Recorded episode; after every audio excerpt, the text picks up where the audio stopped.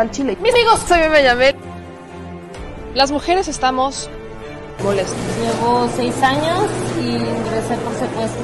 Por mi parte, yo no creo esa enfermedad, yo. Mucha les y les duela, bueno, ya saben. Nosotros salimos por la necesidad. ¿no? Gracias a Dios, a lo mejor vamos a volver a comernos dos veces al día. De la crisis que se vive en los hospitales en Tijuana. Aquí las noticias o te enchilan o te dejan picado.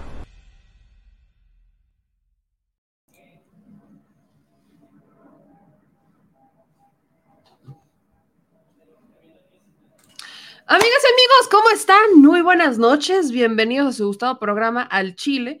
Híjole, qué traficar en la Ciudad de México, que no se note que son fechas patrias, ¿eh? Que no se note que mañana vienen los Tigres del Norte. Ya veo gente en las calles, evidentemente una yo, eh, incluyéndome en la lista, este, literalmente corriendo por las calles, que el internet, que eso, no, no, no, no, no, esto es esta ciudad es un soberano y verdadero caos, pero aquí estamos para informarle como debe y como usted merece. Yo soy Mellamel y esta noche, ay, no, no, no, no, no, los panistas han sacado sus peores momentos vulgares a más no poder. Lo que uno no se hubiera imaginado el día de hoy ha pasado. Los panistas dejaron salir al lado más vulgar y corriente que pudieran tener en medio de una discusión tan importante como fue la discusión por las Fuerzas Armadas, que se, eh, que se vaya que se ampliara el periodo por el cual las Fuerzas Armadas están participando dentro de la Guardia Nacional. Es una soberana fregadera lo que han hecho los panistas, pero tenemos que empezar y hay que partir de los temas más importantes. Señor productor, estoy a tres de ponerte al aire, así que el señor productor, el señor productor anda, anda, anda, ah, se chivió, se chivió. Es que el productor anda en una misión especial y ahí andaba conectándose queriendo jugar para que yo lo enlazara, pero bueno, ya saben cómo soy, que yo sí lo enlazo y pues ya quito la cámara. Pero bueno, vamos a entrar con los temas y yo le quiero pedir que usted me ayude a compartir la transmisión, esto es lo más importante, échenme la mano, a compartir la transmisión, a dejar sus likes, a suscribirse, a activar las notificaciones, porque hoy ocurrió algo importante. Sí, oficialmente eh, se discutió y se votó el que los, los elementos de las Fuerzas Armadas eh, pues literalmente se quedarán más tiempo en las calles, es ampliar la presencia de las Fuerzas Armadas en las calles. Y esto quiere decir también ampliar, ampliar la, presencia de las Fuerzas Armadas su participación en la Guardia Nacional. El Senado ya recibió la minuta que amplía la permanencia de las Fuerzas Armadas en las calles. Y ya el senador Ricardo Monreal eh, dijo que se va a turnar a comisiones y que se le dará el trato legislativo correspondiente sin, sin evitar ninguna de las etapas. Esto es algo que Monreal ya había hecho con la discusión pasada de la Guardia Nacional, de, de, esta reforma que manda el gobierno federal para que la Guardia Nacional esté este, bueno, no adscrita, pero fue una gran manera de, de, evadir una reforma constitucional y que la Guardia Nacional quede en las manos de las Fuerzas Armadas. Entonces, lo lo que pasa en la Cámara de Diputados es que la debatan en el Pleno, se vota y listo. Y lo que pasa en el Senado es que ahí se van a un proceso más largo, comisiones, la petición de los senadores de oposición, que un parlamento abierto, que no sé qué, que qué sé yo.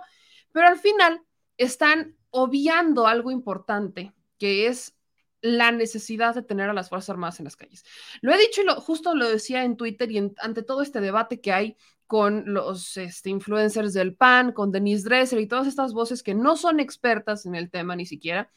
Eh, evidentemente hay una preocupación por materia de los derechos humanos. No tapemos el sol con un dedo y digamos que las Fuerzas Armadas no, no han cometido errores y que no han cometido delitos. Claro que ha pasado, pero también lo han hecho las policías civiles. Así que no, no quieren hacer ver como que las policías civiles son la solución al problema cuando ni siquiera están fortaleciendo a las policías estatales y municipales en los estados y en los municipios. Así que tenemos un gran problema de seguridad. Pero esta discusión pasa, llega ya la Cámara de Diputados, ya hablaremos de, los momentos más vulgares de esto, pero quiero que primero nos centremos en lo importante que justo tiene que ver con la discusión, la Guardia Nacional y las dudas que ustedes tengan, sobre todo cuando estamos hablando de, pues, qué onda prácticamente con todos y cada uno de nuestros eh, diputados, su votación, quiénes estuvieron, quiénes no estuvieron, pero sobre todo qué es lo que va a pasar ahora que las Fuerzas Armadas. ¿Es un cheque en blanco? ¿Es un, les estamos diciendo que prácticamente son libres para que hagan lo que quieran? ¿O qué es lo que realmente está pasando con las Fuerzas Armadas? Así que yo por eso le agradezco muchísimo a el diputado Mauricio Cantú, Mauricio Cantú, ya le puse una irra al apellido, Santa Madre de Dios, Mauricio Cantú de Morena, de Nuevo León, que además es experto en temas de seguridad y que además pues está dentro de la Comisión de Seguridad. Así que, diputado, muy buenas noches, qué gusto tenerlo por aquí de nuevo. Querida Meme, pues es un gusto estar aquí con la Chilebanda, contigo, y es un tema importantísimo porque nos atañe a todos. Estamos hablando de nuestra paz, nuestra tranquilidad, la seguridad que todos buscamos y que obviamente si hacemos un análisis histórico de las irresponsabilidades de presidentes del pasado, especialmente Felipe Calderón, cuando sacó a las calles por decreto a las Fuerzas Armadas sin darles las leyes, el marco legal para actuar, ni capacitarlos en la seguridad pública, en eh, la ciencia policiaca, porque obviamente las Fuerzas Armadas están entrenadas para la defensa nacional, que es diferente a la seguridad pública. Y pues obviamente ahorita, eh, desde que tomó, eh, desde que tomó protesta el presidente López Obrador, pues vio este grave problema. Por eso en 2019 les voy, a dar un, les voy a dar un antecedente de, de lo que sucedió en 2019. 2019 empieza la primera generación, que esto no se ha hablado mucho, meme, pero es importante enfatizarlo. La primera generación de cadetes bajo el arma de Guardia Nacional, porque el ejército tiene un colegio militar en donde están las diversas armas. Está el arma de artillería, el arma de infantería, el arma de caballería, y cada arma tiene una instrucción precisa. Es como las carreras. O sea, puedes estar en humanidades, pero hay diferentes carreras y licenciaturas que eh, eh, obviamente enseñan a sus estudiantes sobre diversas cuestiones. Entonces, la, la, el arma de Guardia Nacional se acaba de implementar desde el 2019 y los primeros cadetes que se van a graduar se van a graduar en 2023, el año que entra. Y la visión de Guardia Nacional es a largo plazo, no es una visión cortoplacista de querer apagar fuego, no, es una visión de generar realmente paz, tranquilidad y seguridad para toda la población, para cada rincón de México, para podernos trasladar libremente sin miedo a que podamos eh, tener eh, una vulnerabilidad. Eh, y obviamente, pues esto toma tiempo, pero sí estamos viendo la tendencia que ya va a la baja.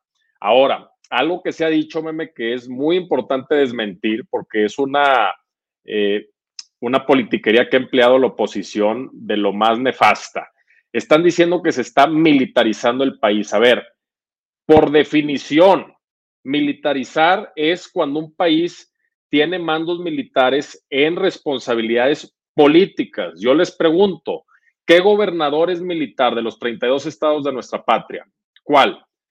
¿Qué alcalde es militar? ¿Qué senador es militar? El mismo presidente de la República, que es el comandante supremo de las Fuerzas Armadas, ¿acaso es militar? Definitivamente no, no es un país militarizado nuestro México. Se necesita extender hasta el 2028 la tutela. Esto es muy importante que, que todos estén muy claros en esto. La Sedena, que es la institución que tiene más de 84% de aprobación ciudadana, que tiene valores rectores, que tiene una institucionalidad en 109 años de su vida no ha dado un golpe de Estado, ha cambiado el poder en el 2000 del PRI al PAN, luego 2012 del PAN, 2018, eh, perdón, del, del, PAN al PRI, 2012, perdón, 2012 del PAN al PRI y luego 2018 del PRI a Morena y ha sido institucional, meme. O sea, esto es muy importante verlo, que es un ejército que siempre se supedita a los mandos civiles políticos.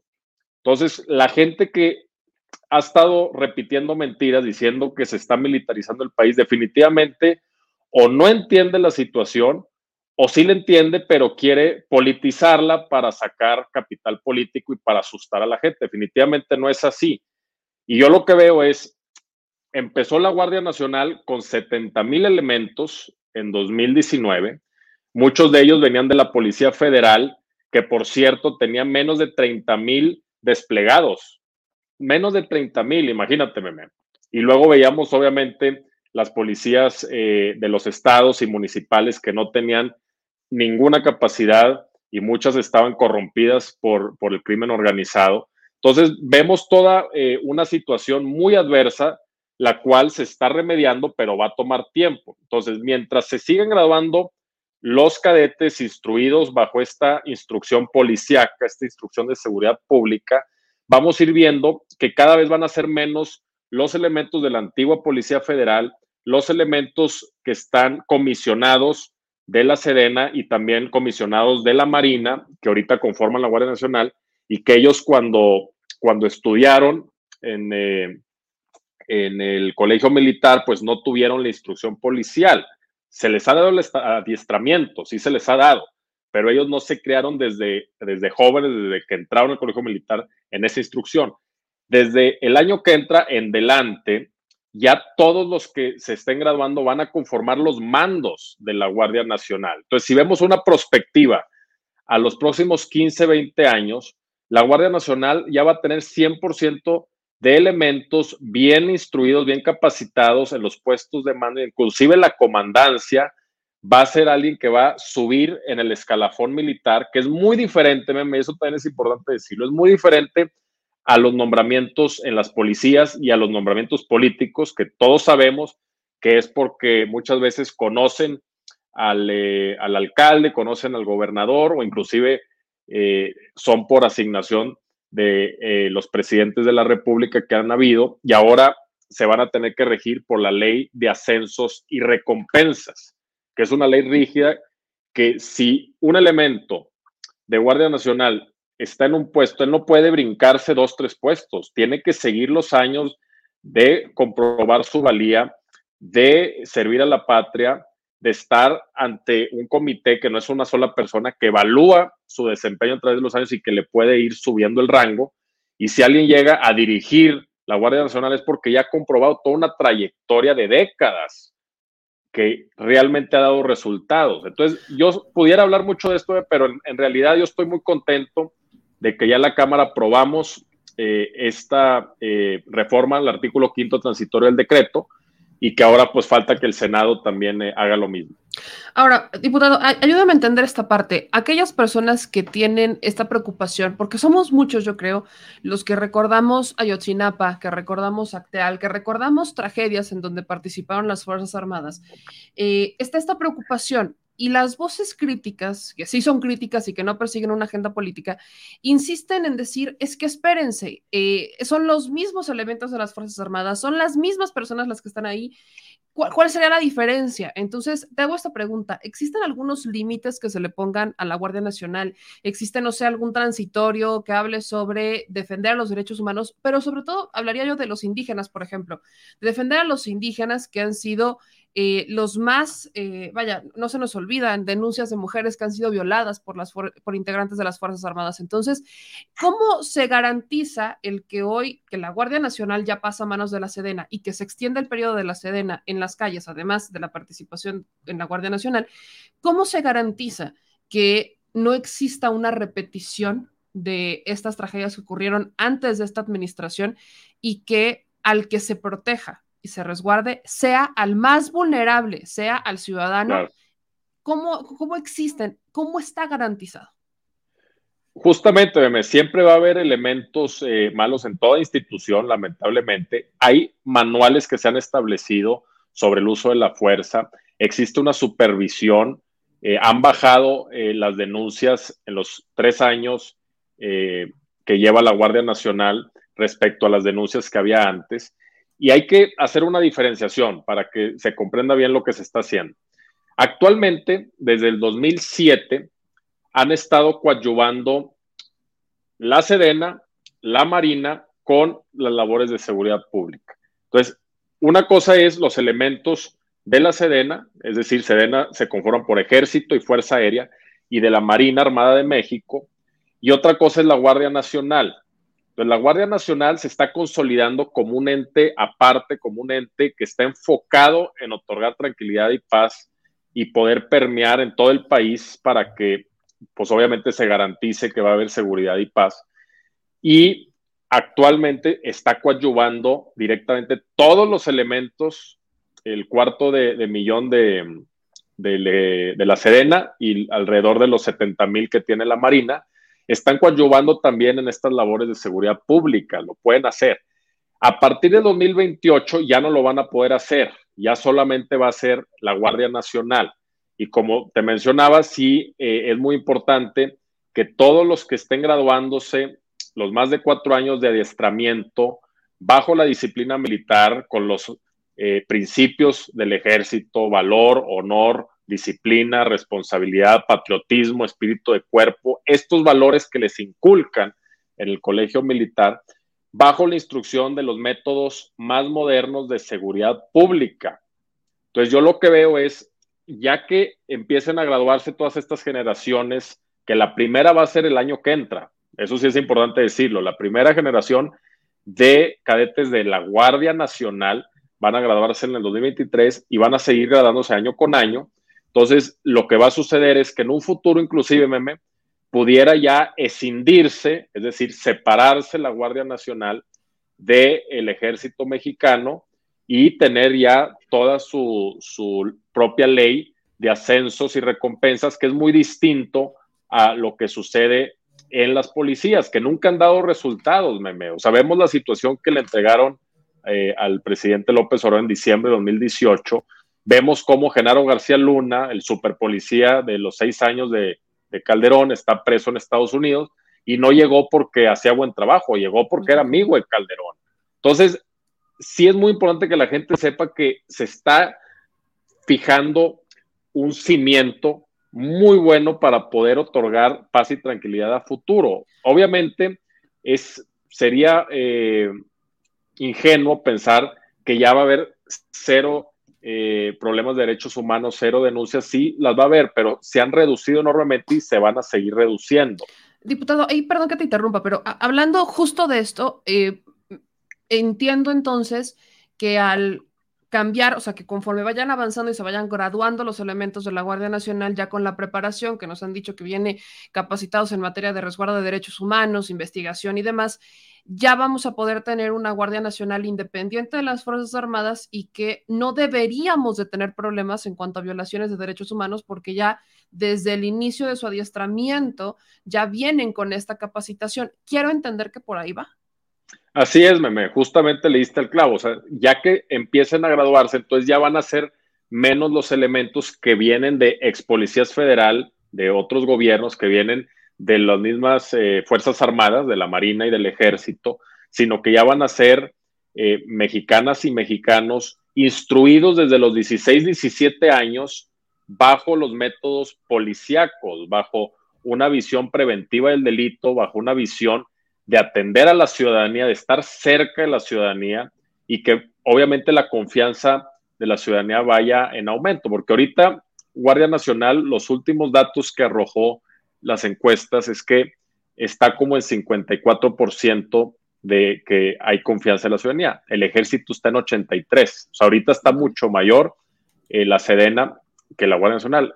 El objetivo es que conforme se vaya consolidando la Guardia Nacional, que vayan saliendo los elementos que no estuvieron desde jóvenes, instruidos, capacitados para estas labores policíacas y vayan entrando los que sí, pues obviamente ya va a eh, ir cambiando la institución y ya que se consolide, meme, que esto también es muy importante decirlo, que no quiero dar un número de años porque sería irresponsable. Es lo que te iba a preguntar, justo yo te iba, ya iba yo a preguntarte, como en cuántos años pudiéramos pensar que ya eh, se hizo como esta depuración, que ya se graduaron.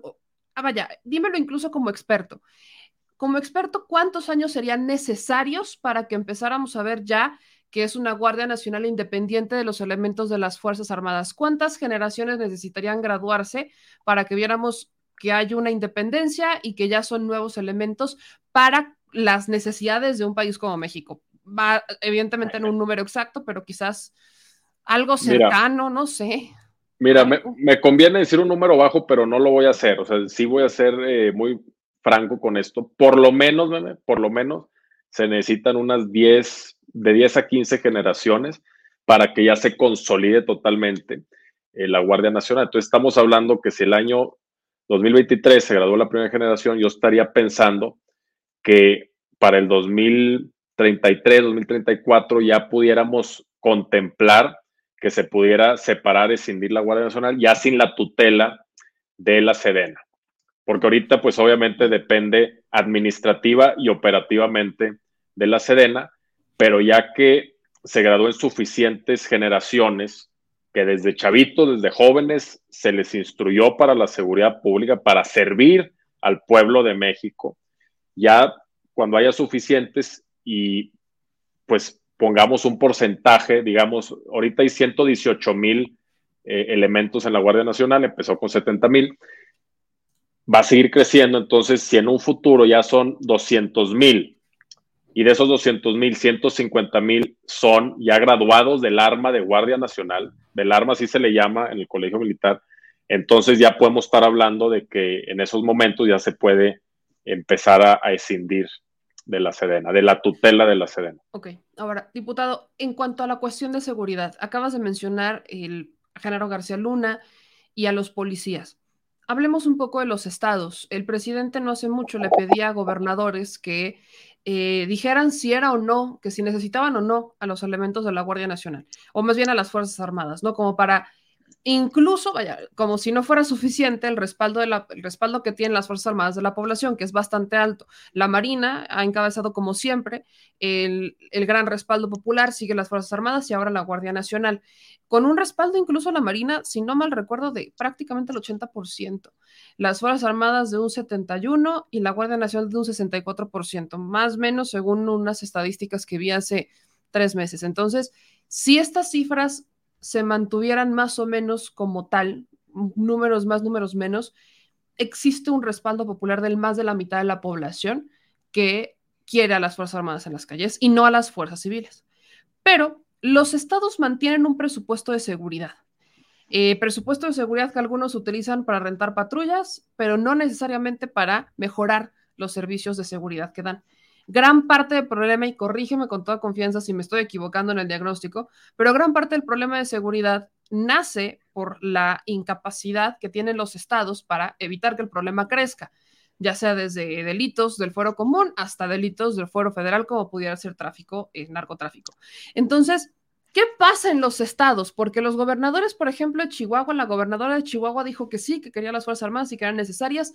El gobernador de Durango dijo lo mismo y son gobernadores del PAN. Pero, por ejemplo, el gobernador de Jalisco y el gobernador de Guanajuato, que son dos estados que por supuesto tienen problemas de seguridad, dicen que no es necesario. Entonces, ayúdame con un diagnóstico breve, porque sé que tienes tiempo corto, pero breve sobre qué pasa en los estados. ¿Por qué? Estados donde está, están incendiados como Guanajuato y Jalisco, dicen, no, no, no queremos a las Fuerzas Armadas, pero prácticamente las detenciones que se han dado han sido gracias a las Fuerzas Armadas y a la coadyuvación con la Guardia Nacional o a la que se hayan trabajado juntos. Pero, de verdad, ¿qué es lo que está pasando? ¿Es que tienen un diagnóstico diferente o es mera politiquería? Como experto en seguridad, ¿qué pasa? Es mera politiquería, meme, porque ellos saben el problemón en el que está. Estamos hablando de Guanajuato, que ha estado en llamas últimamente, que tiene un fiscal sumamente cuestionado, policías locales sumamente cuestionados de los municipios y la del estado. Eh, Jalisco no está muy eh, distinta la situación y lo que hacen es aventar politiquería, aventarse un discurso de que ellos pueden, de que todo está bien, para levantar un sentimiento en sus estados de que la federación no les ayuda y de que no lo necesitan, en vez de ver la manera de colaborar y de cooperar como muchos otros de oposición incluso. De oposición, les puedo poner el ejemplo del mismo Samuel García en Nuevo León, que he sido crítico de él en muchos aspectos. Él ha estado verbalizando eh, su agradecimiento a las Fuerzas Armadas, al presidente de la República, y eh, obviamente pues eh, ha estado pidiendo que, continúen eh, las Fuerzas Armadas en estas labores de seguridad pública en el Estado de Nuevo León y lo han hecho muchos otros gobernadores de oposición también y obviamente los de Morena. Entonces, sí vemos que actualmente la ciudadanía confía muchísimo más, por ponerlo suavemente, en las Fuerzas Armadas que en las instancias policíacas del Estado y de los municipios.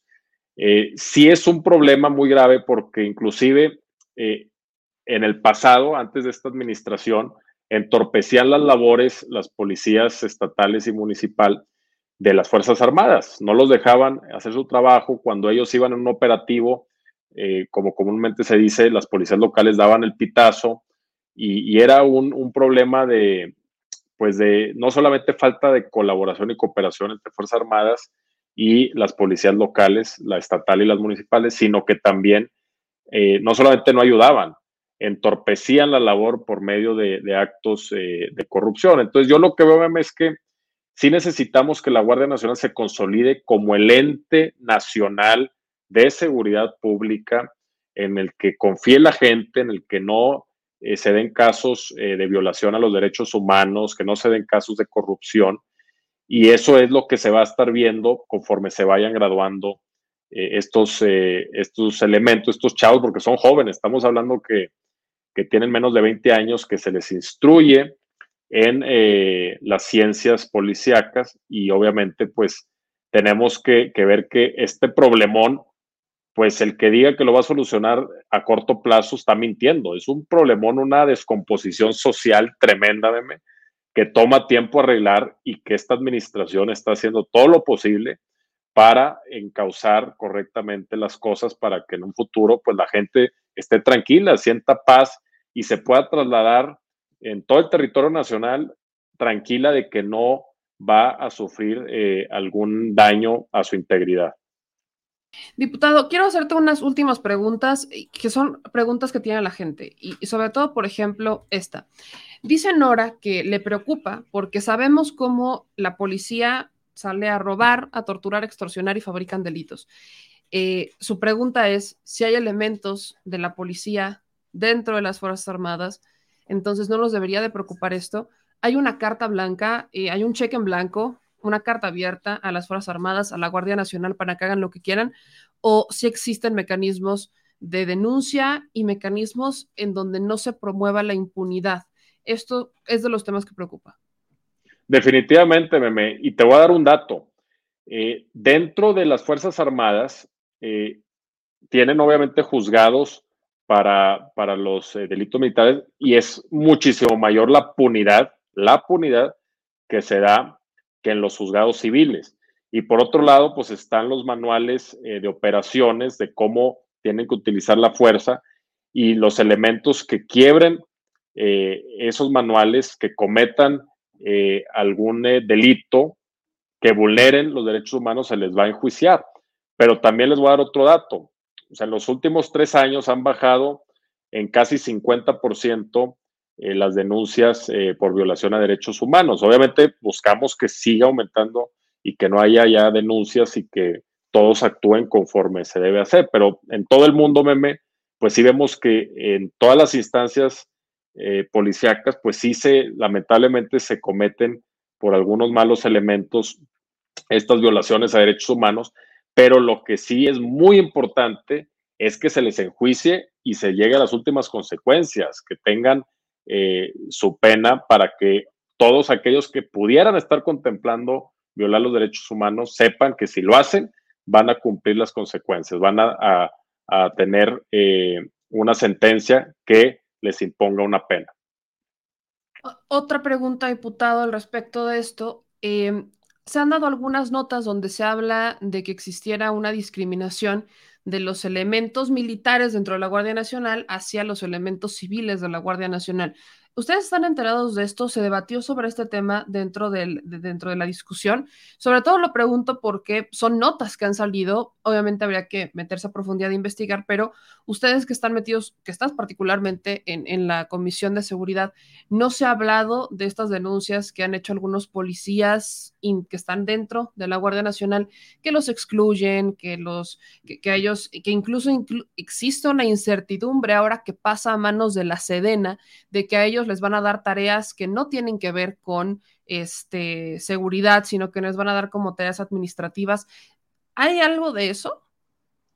Mira, eh, a mí no me consta, pero no voy a decir que no, porque sí he escuchado, y no es de ahorita, o sea, no se dio en el debate hoy en, el Pleno de la Cámara de Diputados, pero sí he escuchado, me han llegado eh, algunos comentarios pero te digo, son comentarios, a, a mí no me consta, pero que sí ha habido de los ex policías federales que vienen de la administración de Peña Nieto, pues que sí ha habido cierta, eh, pues pudiera haber eh, ciertos roces, digamos, en donde pues no haya buena comunicación como se da internamente entre los elementos de, de las Fuerzas Armadas.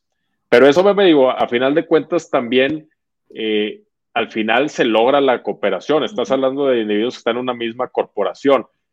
Siempre hay que cierta competencia, eh, por ejemplo, entre la misma Marina y la Sedena y, los integrantes del Ejército Fuerza Aérea, hay esa eh, competencia sana, pero yo no sé, no te sabría decir honestamente si se dan estos casos eh, con los policías, ex policías federales.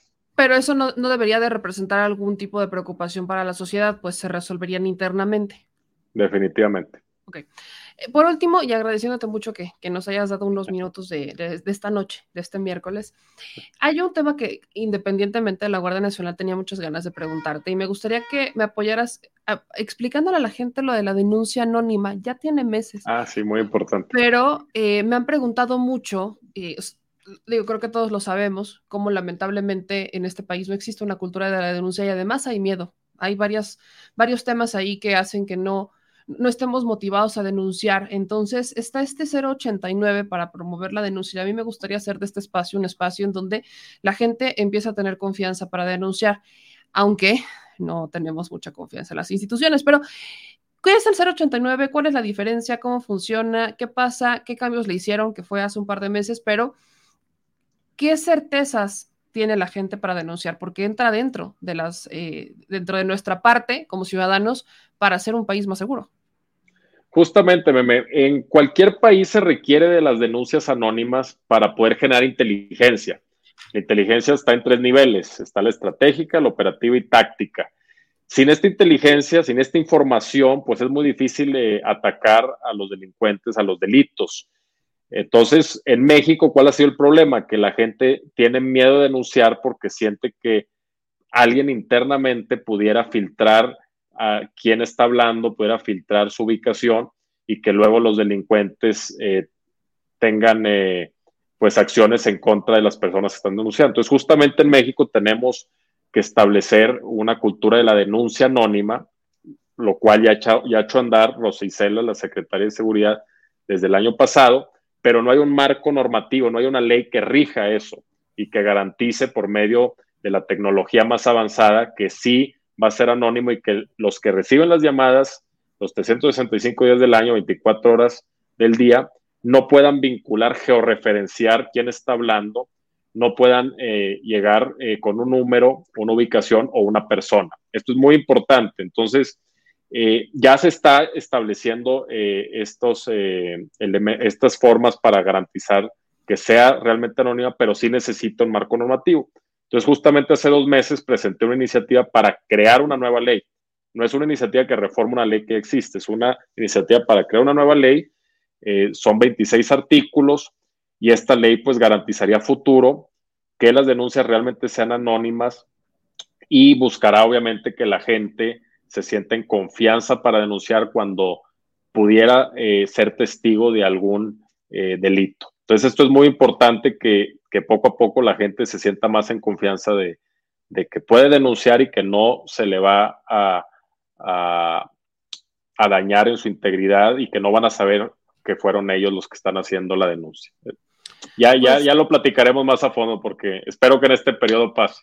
Ojalá y sí. ¿Qué, es lo que hace falta para que esto pase? ¿Solamente está en comisiones? ¿Cuál es el proceso? El proceso es que se tiene que dictaminar en la Comisión de Justicia ya que tengan el dictamen y lo voten en la Comisión de Justicia, pasaría al Pleno, se vota en el Pleno de la Cámara de Diputados, pasa al Senado y en el Senado igual, se tiene que dictaminar en las comisiones, pasa al Pleno del Senado y si se vota, pues ya se convierte en ley cuando lo publique el Ejecutivo en el Diario Oficial de la Federación. Pues Esto se los platiqué más, más rápido, pero puede durar meses, entonces espero que, que tengamos el apoyo político para, para que camine más rápido. Pues yo te agradezco muchísimo, diputado, que nos hayas explicado esto y pues este es un espacio para difundir, sobre todo para promover la denuncia y cuestionar a las autoridades cuando no nos hacen caso. Así que, diputado, agradezco muchísimo. Ayúdame a decir a la gente dónde pueden encontrarte. Eh, ya tienes Centro Cantú, ya hemos platicado que ya te pueden encontrar hasta en oficinas en Nuevo León. Entonces, échate el spot publicitario. No, claro, eh, desde el centro tenemos una biblioteca comunitaria, tenemos computadoras para para los jóvenes, tenemos muchos talleres todas las semanas buscando ser útiles para la gente. Es un espacio que tiene un wifi de primera, se pueden ir a las mesas a trabajar en sus lapsos, en su celular o en las computadoras que están ahí. Tenemos un acervo bibliográfico de libros muy, muy eh, padre. Entonces, pues los invito a, que vayan. Está a una cuadra de la presidencia municipal en San Pedro, Nuevo León. Y eh, me pueden seguir en mis redes eh, o las redes del Centro Cantú. Las mías son Cantú Mauricio eh, en Twitter, eh, Mauricio Cantú González, todo seguido en, eh, en, Facebook. Y también tengo Instagram rojo Mauricio y, TikTok, por si me quieren seguir. Y las cuentas del centro, pues son igual, Centro Cantú en Twitter y en, y en Facebook. Pues diputado, te agradezco muchísimo y estamos en contacto. Que pases una excelente noche. Igualmente, mis saludos a toda la Chilebanda y gracias por invitarme. Abrazo. gracias a ti, abrazo.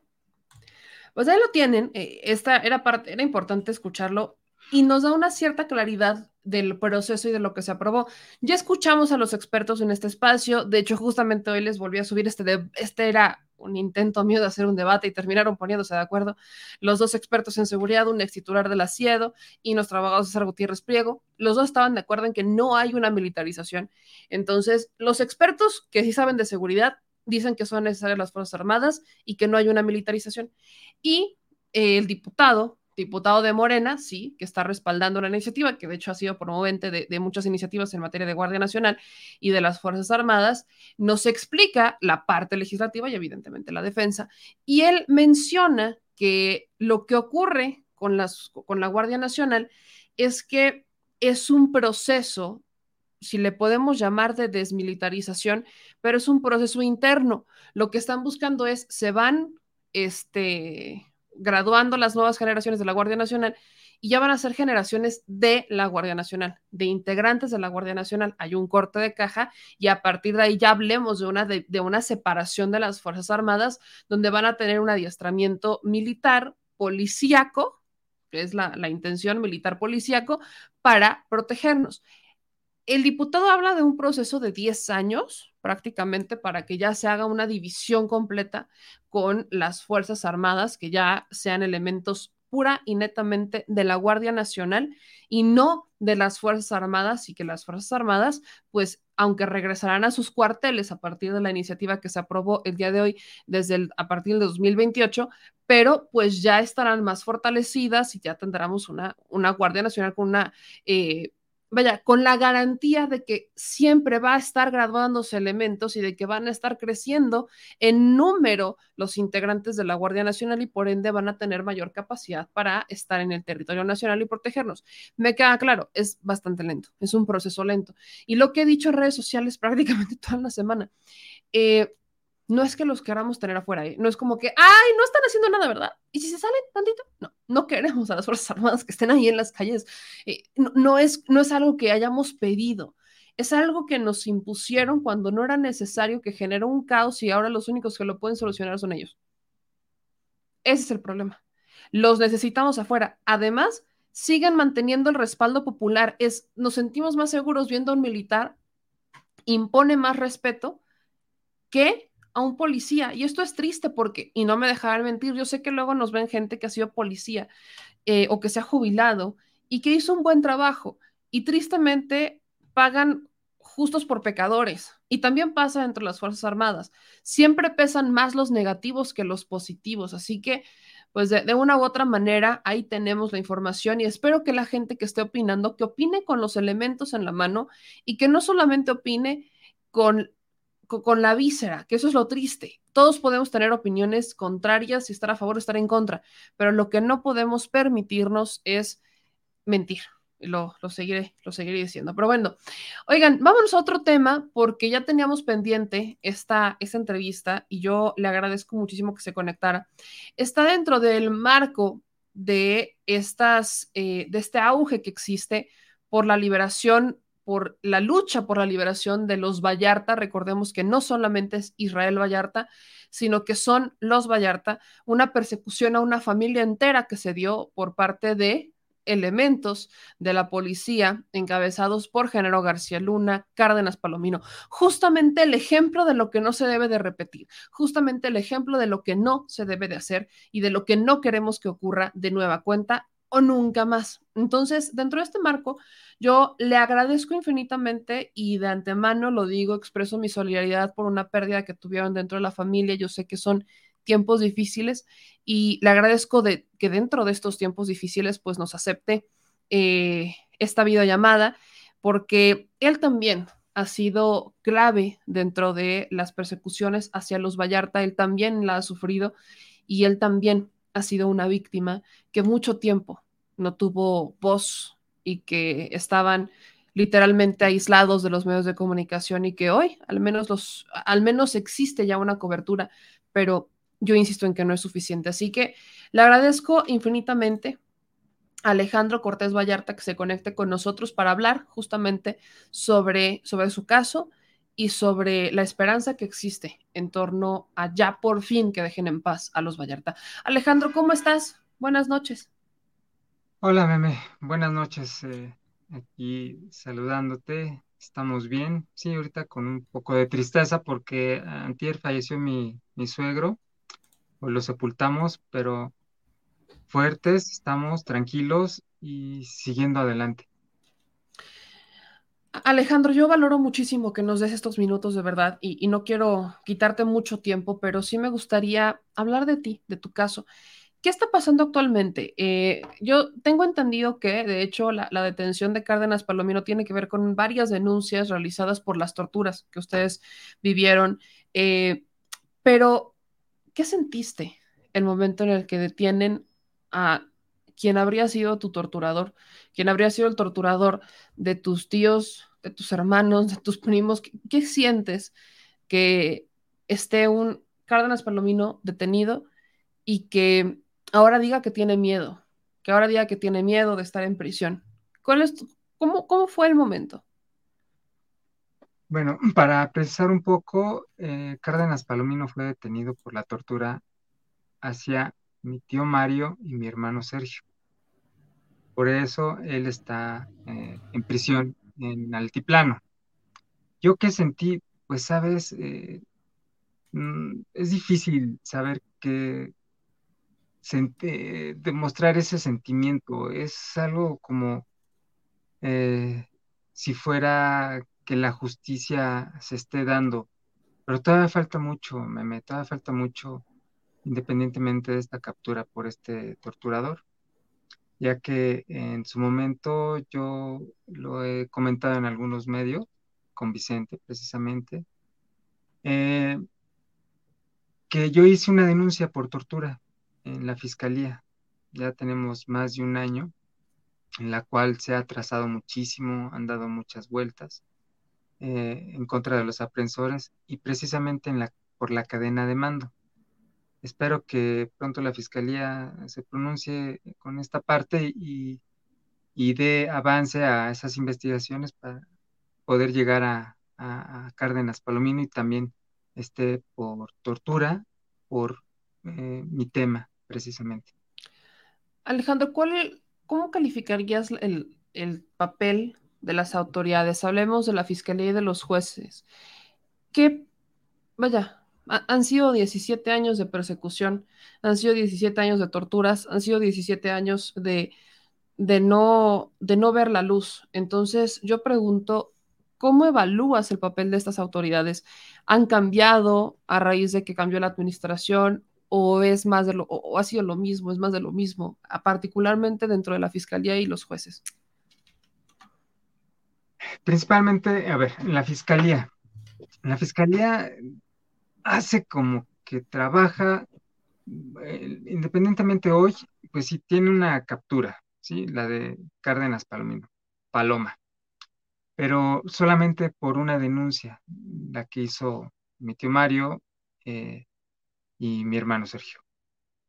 A mí me gustaría que avance en, mi denuncia, que avance en, la denuncia de muchas gentes que, que, que, lo han hecho. En la calidad de los jueces, bueno, yo tuve esa infortunio de que un juez de primera instancia en Tepic Nayarit eh, nos condenara. Bueno, nos, eh, nos, condenó, llegó el caso al juzgado y a los tres días nos condena sin haber leído eh, los tomos. O sea, eso sí se me hace muy triste. Independientemente de eso, anteriormente nos habían cambiado los jueces. Estoy hablando de, del sexenio de Felipe Calderón, para precisar. Hoy, eh, pues, mm, como que trabajan, como que trabajan. También eh, me gustaría ver que, que sea honesta su, su juicio y conforme a derecho. Eso debería de ser. Sin embargo, pues sí, en algunos temas los utilizan a, su favor las leyes y, y, a su conveniencia. Alejandro, ayúdame a explicarle un poco a la audiencia tu caso en particular, porque ubicamos, por supuesto, el caso de Israel, ya ubicamos más el caso de Mario, ubicamos más, un poco más el caso de René, pero ha sido prácticamente toda la familia y a cada uno lo intentaron involucrar de maneras distintas, pero a todos los terminan torturando. Entonces, ayúdame, yo sé que es difícil, yo, no, yo sé que no te pido nada fácil de recordar esto, pero sí me gustaría darle voz a tu caso en particular porque tu caso tiene una, una variante interesante. Tú estabas en el PRD y a ti se te fueron con saña todavía por estar en el PRD y por haber eh, apoyado al que hoy es presidente. Entonces, ¿qué es lo que pasó contigo eh, híjole, e, e, es muy complejo entender que tú incluso serías víctima no solamente de, un montaje, un montaje mediático, sino esto yo lo veo un asunto meramente político. En tu caso, desde el inicio con el PRD, en el caso de los demás, se fue volviendo político cuando Calderón se ensaña con, prácticamente toda la familia y empiezan a, Calderón y García Luna y demás. Pero tu caso es, es peculiar. ¿Cómo se da tu caso? ¿Cuándo inicia? ¿Cuándo cambia tu vida? Sí, mi vida cambia precisamente, bueno, cambió eh, drásticamente el, día de la detención de Israel, pues sí, a todos nos sorprendió. Eh, después de tres años, nueve meses, recuerdo yo, el 7 de mayo del 2009, me detienen junto con mi hermano y mi tío René. Eh, nos detienen en diferentes lados, eh, y ellos argumentan, los, los defensores no, argumentan que nos detuvieron juntos con un arma que ellos nos sembraron. Nos llevan a la, a la PGR de aquel entonces en Chalco, Estado de México, a donde ahí nos torturan, eh, precisamente para señalar a Israel y a Florence Casas que pertenecíamos a la banda de los Zodíacos. Una banda que pues nunca existió. Y eso fue porque el presidente Sarkozy viene a México y tiene un gran debate con Felipe Calderón. Eh, precisamente eh, la Policía Federal de aquel entonces nos utiliza para señalar a Florence Casas y a nosotros nos llevan detenidos y presos a Tepic Nayarit por una acusación, por un señalamiento de David Orozco, que en paz descanse hoy, que murió por tortura en prisión a mí me tocó ver toda su decadencia eh, ahí en, el Ceferezo número 4, eh, cuando él nos dice que a él lo obligaron a, a decir todo lo que dijo ante una cámara, leyendo cartulinas. Lo hizo porque a él lo amenazaron que iban a matar a su familia. Y precisamente cuando lo detienen, él nos cuenta que le pasan a, a su esposa ya, ya su hijo. Entonces él tuvo que acceder a todo lo que le pidieron. Entonces, de ahí nos llevan a Tepic Nayarit. Y un día en la noche, en la madrugada, días de que habíamos llegado a Tepic Nayarit, después de todo lo, el infierno que, vivimos, eh, nos acusaban ahí de portación de arma de fuego, secuestro y delincuencia organizada. En ese entonces teníamos al sistema completo encima de nosotros, señalándonos, el, el hinchamiento mediático, que eso fue lo que lastimó más a mi familia, a nosotros, y incluso hoy seguimos siendo señalados por ese, por ese hecho, esa, esa estigmatización que todavía existe, pero por eso precisamente hoy estamos eh, alzando la voz en esto. Bueno, que contextualizo un poco el, el tema de la tortura. A mí me torturan precisamente para señalar a Israel y a Florence Casas. Bueno, ya cuando terminan la tortura, que jamás acepté que yo pertenecía a una banda de secuestradores y, jamás acepté señalar a Israel y a Florence Cassés. Eh, yo tenía en el coche que yo traía en ese entonces, traía calcomanías del PRD. Yo era militante del PRD, sí, precisamente. Y a mí me tocó todo ese evento de Andrés Manuel cuando pidió, cuando perdió, bueno, no perdió, le robaron eh, la candidatura en ese entonces, eh, me dijeron, esto es por ser del PRD y me empezaron a golpear. Eh, y después me, dicen, esto es por haber votado por el PG, palabras textuales. Y me empezaron a golpear. Cuando dicen PG, así lo cito, se hace un silencio, se hace un silencio y me levantan eh, me enjuagan, mm, me bañan con una cubeta con agua fría. Bueno, yo la sentí súper fría. Después de una golpiza, el agua la sentí helada.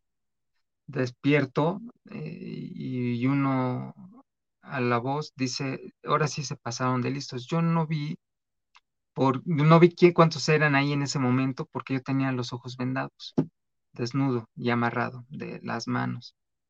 Bueno, sí, precisamente hoy alzo la voz eh, tocando este tema porque eh, las instituciones hoy pues no se han, no se han pronunciado, la CNDH no se ha pronunciado, la Fiscalía eh, no ha hecho la investigación completa, no nos han avisado nada, estamos esperando a ver qué, qué sucede con todo esto. Y sí, feamente, también por ser militante del PRD, en aquel entonces y por haber votado por Andrés Manuel López Obrador, hoy presidente. Lo denuncio, no lo había platicado, no sé por qué, apenas, eh, bueno, sí sé por qué, porque no había tiempo para platicarlo en los medios tradicionales, nos daban 5 o 10 minutos para platicar y nos preguntaban nada más solo por Israel y por Florence. Bueno, nosotros accedimos a platicar esa parte, pero también existimos nosotros, también está el tema de Juan Carlos, de René, de Mario, de Sergio y el mío, por supuesto. Y el tema y sufrimiento de, las familias de todos nosotros y, de mucha gente que, estuvo alrededor de nosotros. Y hoy, pues sí, con la pérdida de mi suegro, una víctima también de esto, una víctima indirecta, que él pues murió eh, pensando que en algún día iba a haber justicia. Él es pro AMLO, eh, eh, y, decía que algún día se iba a dar esta justicia. Ya la estoy esperando, espero que presidente sí haga un pronunciamiento y, podamos platicar. Yo lo tengo denunciado desde un principio, esto que te estoy platicando, incluso te puedo hasta enviar el protocolo de Estambul, a donde yo lo, yo lo declaro. Así es, Meme. Alejandro, ¿qué esperas en tu caso particularmente? ¿Qué sigue en tu caso? Eh, yo sé que han presentado denuncias, pero a ti, en calidad de que estás de víctima, te han estás exonerado, ¿qué, particularmente tú, ¿qué tienes pendiente con la justicia y qué tiene la justicia pendiente contigo? No tengo yo ningún pendiente con la justicia. Yo salí absuelto, totalmente absuelto por falta de alimentos. El arma que nos sembraron no la dejaron. Sin embargo, en un amparo, se fue al colegiado y el colegiado desechó ese, ese señalamiento o esa imputación que había hecho la Policía Federal, la desechó totalmente. Hoy sí la justicia la estoy esperando, las instituciones me deben esa parte, deben de, pronunciarse y hacer algo al respecto, ¿sí? Eso es lo que hoy está sucediendo. Eh, ¿qué autoridades particularmente, a quién señalas, eh, Género García Luna? Yo sé que está señalado prácticamente por, por muchos desde el montaje, eh, Cárdenas Palomino. ¿Hay algo, en tu caso, estuvo involucrada en algún momento Isabel Miranda de Wallace? ¿Quiénes son los nombres en particular y qué, cuál fue su participación?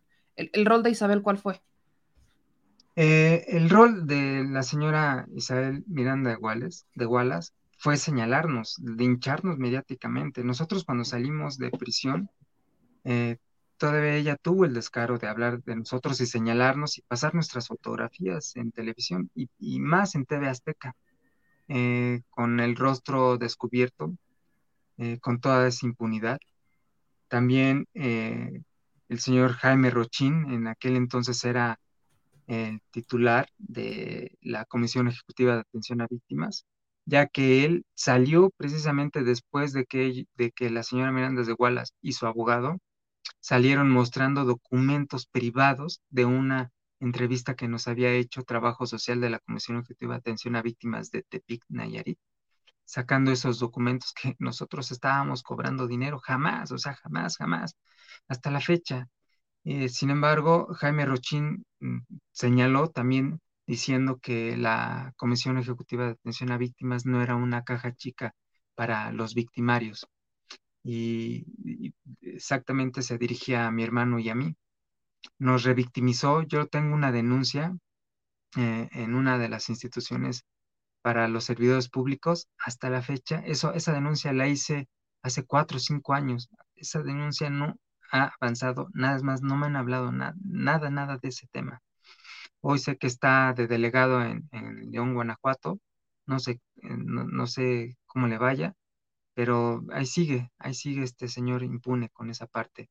La fiscalía, eh, pues no, no, no se ha aplicado en esta investigación que yo hice, en esta denuncia que yo hice por tortura por los agentes aprensores, que solamente hoy uno está vigente en la Guardia Nacional, que es este Enrique Montiel Guevara, me parece.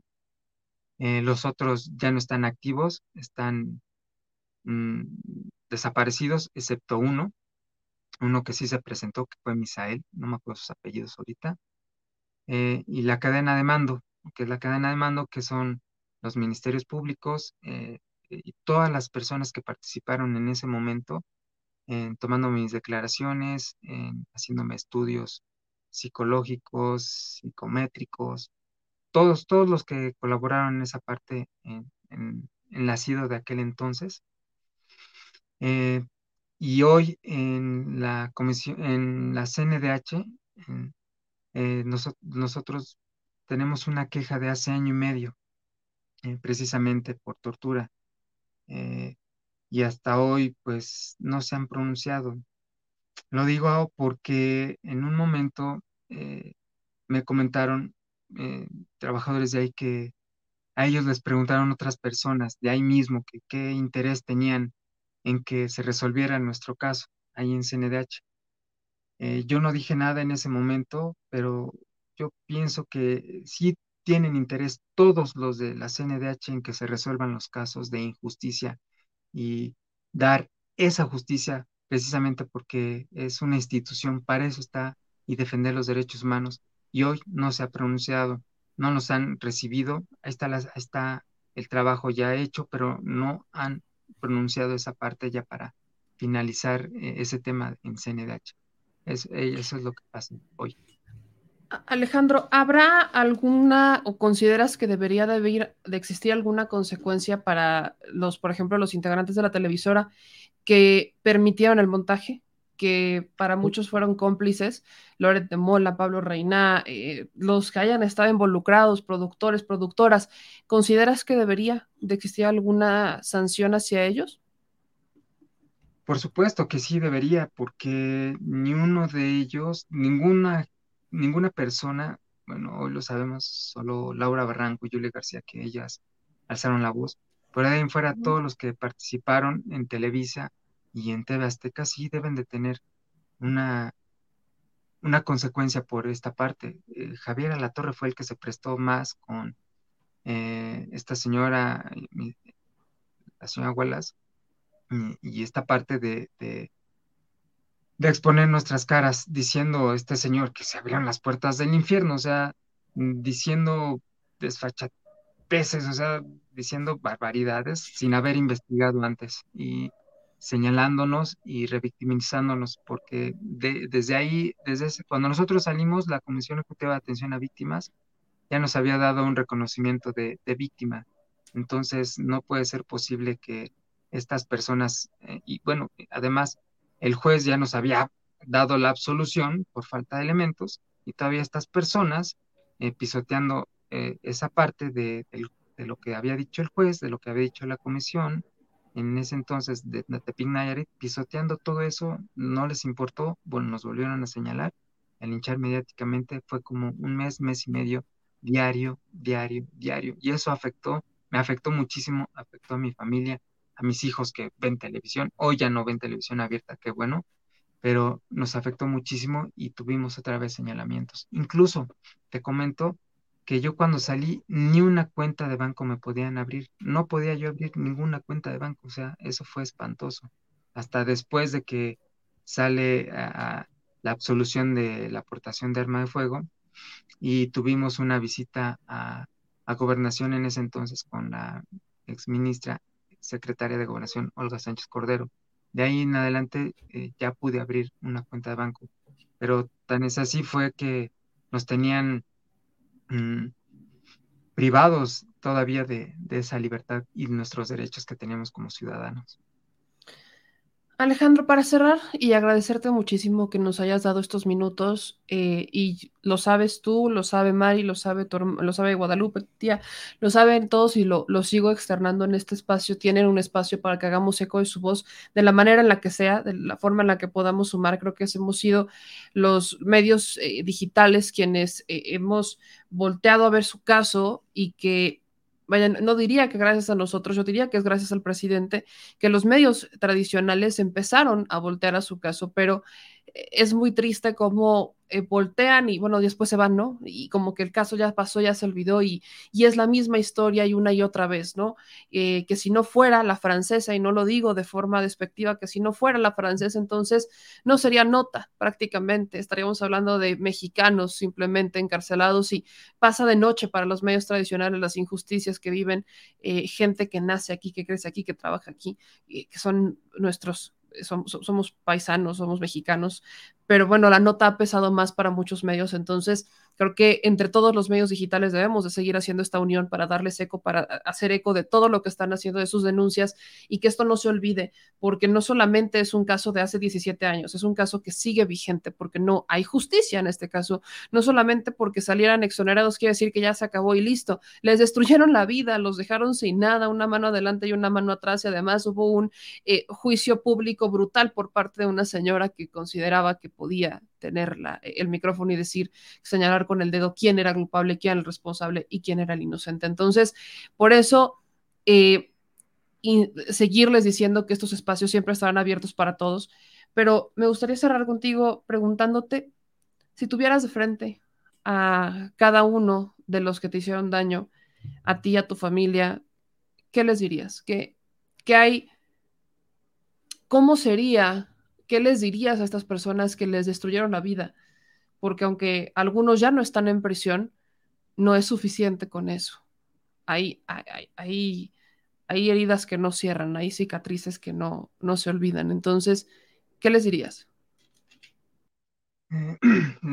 pues simplemente que eh, hay una justicia divina, hay una justicia divina y que todo se paga, todo se paga en vida y en algún momento ellos tendrán que afrontar sus, sus consecuencias, sus, sí, las consecuencias que ellos eh, causaron y, y, que vivan en paz. Simplemente que espero que también eh, su conciencia se abra y, y, de corazón se los digo que, que cambien esa, esa actitud de porque lo que uno, de lo que uno sale, eh, se les, se les, regresa a cada quien y ellos han pisoteado mucha gente. Entonces, eh, que se preparen eh, precisamente porque han hecho muchas injusticias en este país.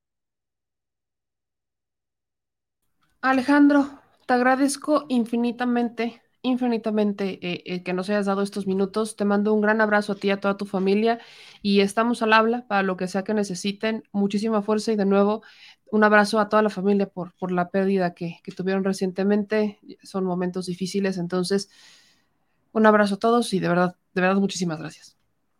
Gracias, Meme. Gracias, muchísimas gracias a ti y a todo tu equipo por permitirme hablar y tener este espacio para las voces que no han sido escuchadas al 100%. Gracias.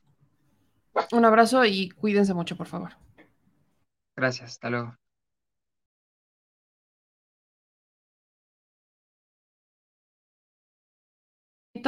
Que, que pudiéramos escuchar a Alejandro, porque ahí yo veo, es evidente que existen voces que, que por supuesto no, no creen en la inocencia, que por supuesto tienen sus dudas, pero cómo no las tendrán si hubo una cantidad de recursos que se desplegaron, recursos humanos y económicos que se desplegaron para culpar a una familia entera por un delito que no se cometió. Entonces, eh, escucharlos, de primero, escuchar las voces de las personas que estuvieron involucradas es básico para entender cuestiones claves en este caso. Y hay algunas, hay algunos temas que yo, por supuesto, que, que, rescato, por ejemplo, lo que dice Alexandra, que en el documental de Netflix a Cassés le dan mucha importancia. Sí, ciertamente. Hay, hay dos motivos. El primero, porque originalmente, como se lo dije a Israel, la nota, la nota nunca fueron los mexicanos, la nota era la francesa. De hecho, cuando Cárdenas Palomino le vende a Pablo Reina la nota, le dice así, ¿no? Y esto lo, dice Pablo, el, propio, el propio Pablo Reina, ¿no? Dice que cuando le, cuando le habla y cuando Cárdenas Palomino le dice, ¿no? Oye, es que hay una nota, pues le dice que es una francesa, ¿no? Y que evidentemente una francesa vinculada a un eh, cártel de secuestradores, evidentemente era una nota. Así es como la venden desde un inicio. Por supuesto que en un inicio la nota era la francesa, nunca fueron los demás. De hecho, si nos vamos conforme a la historia, pues la persecución, más bien la venganza era en contra de la familia de Florence Cassés. O sea, era, iba para allá toda la venganza, todo estaba enfocado en ese lado. Entonces, evidentemente, la nota era ella. Así que en el documental no me extrañan que retomaban esta parte. Hablan de Israel y por supuesto que sí mencionan a Israel, pero entra otro factor que aquí pudiera ser muy debatible. Nosotros hemos estado buscando la manera de entrar al altiplano desde hace meses para poderle hacer una entrevista a Israel Vallarta. Digo, si le hicieron una entrevista a Félix Gallardo, al jefe de jefes, bueno, creo que, creo que uno pudiera perfectamente cuestionar el por qué no dejan a uno hacerle una entrevista a alguien que está acusado de secuestro, ¿no? Supuestamente, mientras que entran otros medios a hacerle una entrevista a alguien que está acusado de ser un narcotraficante. Entre el factor edad, evidentemente el jefe de jefes a quien recientemente están buscando que se le dé una prisión domiciliaria porque está bastante enfermo, que de hecho el presidente decía está bastante enfermo, eh, que ya vimos su entrevista, no, no ve, no tiene un ojo, tiene problemas, tiene que andar con oxígeno, definitivamente nos queda claro que está mal. Pero pasando este paréntesis, es muy complejo buscar o que nos den chance de tener una entrevista con Israel Vallarta. De no ser porque Mari nos cede los 10 minutos de sus llamadas ocasionales, no, no habríamos escuchado nunca la voz de Israel Vallarta. De no ser por Mari que filtró un video en donde se le chispoteó este, de una audiencia en donde dejaron la cámara de Israel abierta y que se le pudo ver, de no ser por estos momentos de Mari, que ha sido su compañera de lucha y su esposa, pues nosotros no sabríamos, no sabríamos absolutamente nada de lo que está pasando con Israel, no lo escucharíamos a él y solo estaríamos escuchando voces de terceros. Así que ha sido maravilloso lo que ha hecho Mari con, con estas llamadas, que por supuesto dieron eco, que nosotros hemos platicado con Israel en varias ocasiones y que también he tenido la oportunidad de platicar con su familia y he tenido la oportunidad de ver las aristas que existen y los distintos matices que tiene el caso. Pero para ser todavía más concretos, en este documental no pudieron hacerlo, ¿me explico? Intentaron hacer una llamada, ¿no? Y en esta llamada se las cortan mucho antes de que pasaran los 10 minutos, de llegar a los 10 minutos, mucho antes.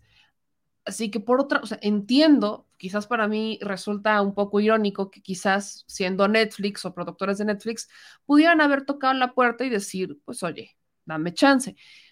También pudieron haberlo hecho y les dijeron que no, pero la voz de Israel no se pudo escuchar porque acceder a las entrevistas es complejo, con él es complejo, con los Vallarta es complicado. Es de verdad complicadísimo acceder a estas entrevistas con ellos. Híjole, es como si quisiéramos entrevistar a, no sé, al Chapo Guzmán. Creo que todavía sería más fácil entrevistar al Chapo Guzmán que entrevistar a los Vallarta. Imagínense la complicación que, que significan en, el, en el penal del altiplano. Insisto, de no ser por esos 10 minutos no sabríamos nada. Entonces, de ahí radica que se escuche mucho más o que siga siendo la voz de Florence Cassés la que predomina y no la de Israel, aunque ya se han pasado varios obstáculos y ya al menos se escucha. Ya existe esta versión. ¿Qué va a pasar? Yo, de hecho, se lo decía Mari, el día que Israel salga, ahí vamos a escuchar otra historia ahí vamos a escuchar otra historia porque vamos a escuchar la voz de Israel, porque va a ser él su rostro, va a ser él luchando porque el juicio público, porque aunque salga exonerado, que es lo que se busca, como ya salieron sus sobrinos, como ya salieron algunos hermanos de Israel, lo que están buscando es que se revierta todo lo mediático que se hizo en su contra. Así que yo sí pondría sobre la mesa el que habrá que esperar a que salga Israel para que escuchemos el otro lado de la historia y a ver si no, los medios de comunicación lo vuelven a ver. Aquí nos pregunta KG Wells que qué es la AFI, Agencia Federal de Investigación.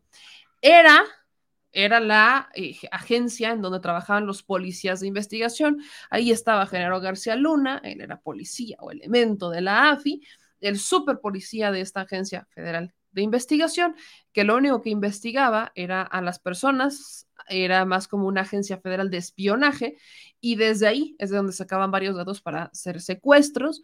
Muchos de ellos, investigaciones periodísticas apuntan a que habrían sido de hecho organizados por Genaro García Luna. Él, él sí habría sido el verdadero, el verdadero secuestrador, pero vamos a darle porque hay más información, así que yo le pido que nos ayude a compartir la transmisión. Ya vamos a entrar a la parte buena, que, tiene que ver con, la grilla política y con este México ambidiestro, que, que por supuesto todos los miércoles lo tenemos. Así que no se les olvide darle like, suscribirse, activar las notificaciones, pero sobre todo compartir, porque es momento de hablar de los panistas, oiga usted. Panistas, panistas, panistas. Y, y, y les voy a aventar una curva a los jóvenes de México ambidiestro con este tema, porque yo sí quiero escuchar su opinión. Estamos hablando de panistas, y los pongo en contexto, para los que no son de México, digan, bueno, y estos, bueno, los panistas son los políticos más conservadores, los que se sienten superiores, educados, casi, casi de la realeza, que lloraron cuando murió la reina Isabel. ¿no? Que hasta fueron a escribirle una cartita para conmemorar a la reina Isabel. Ahí andaban lagrimeando.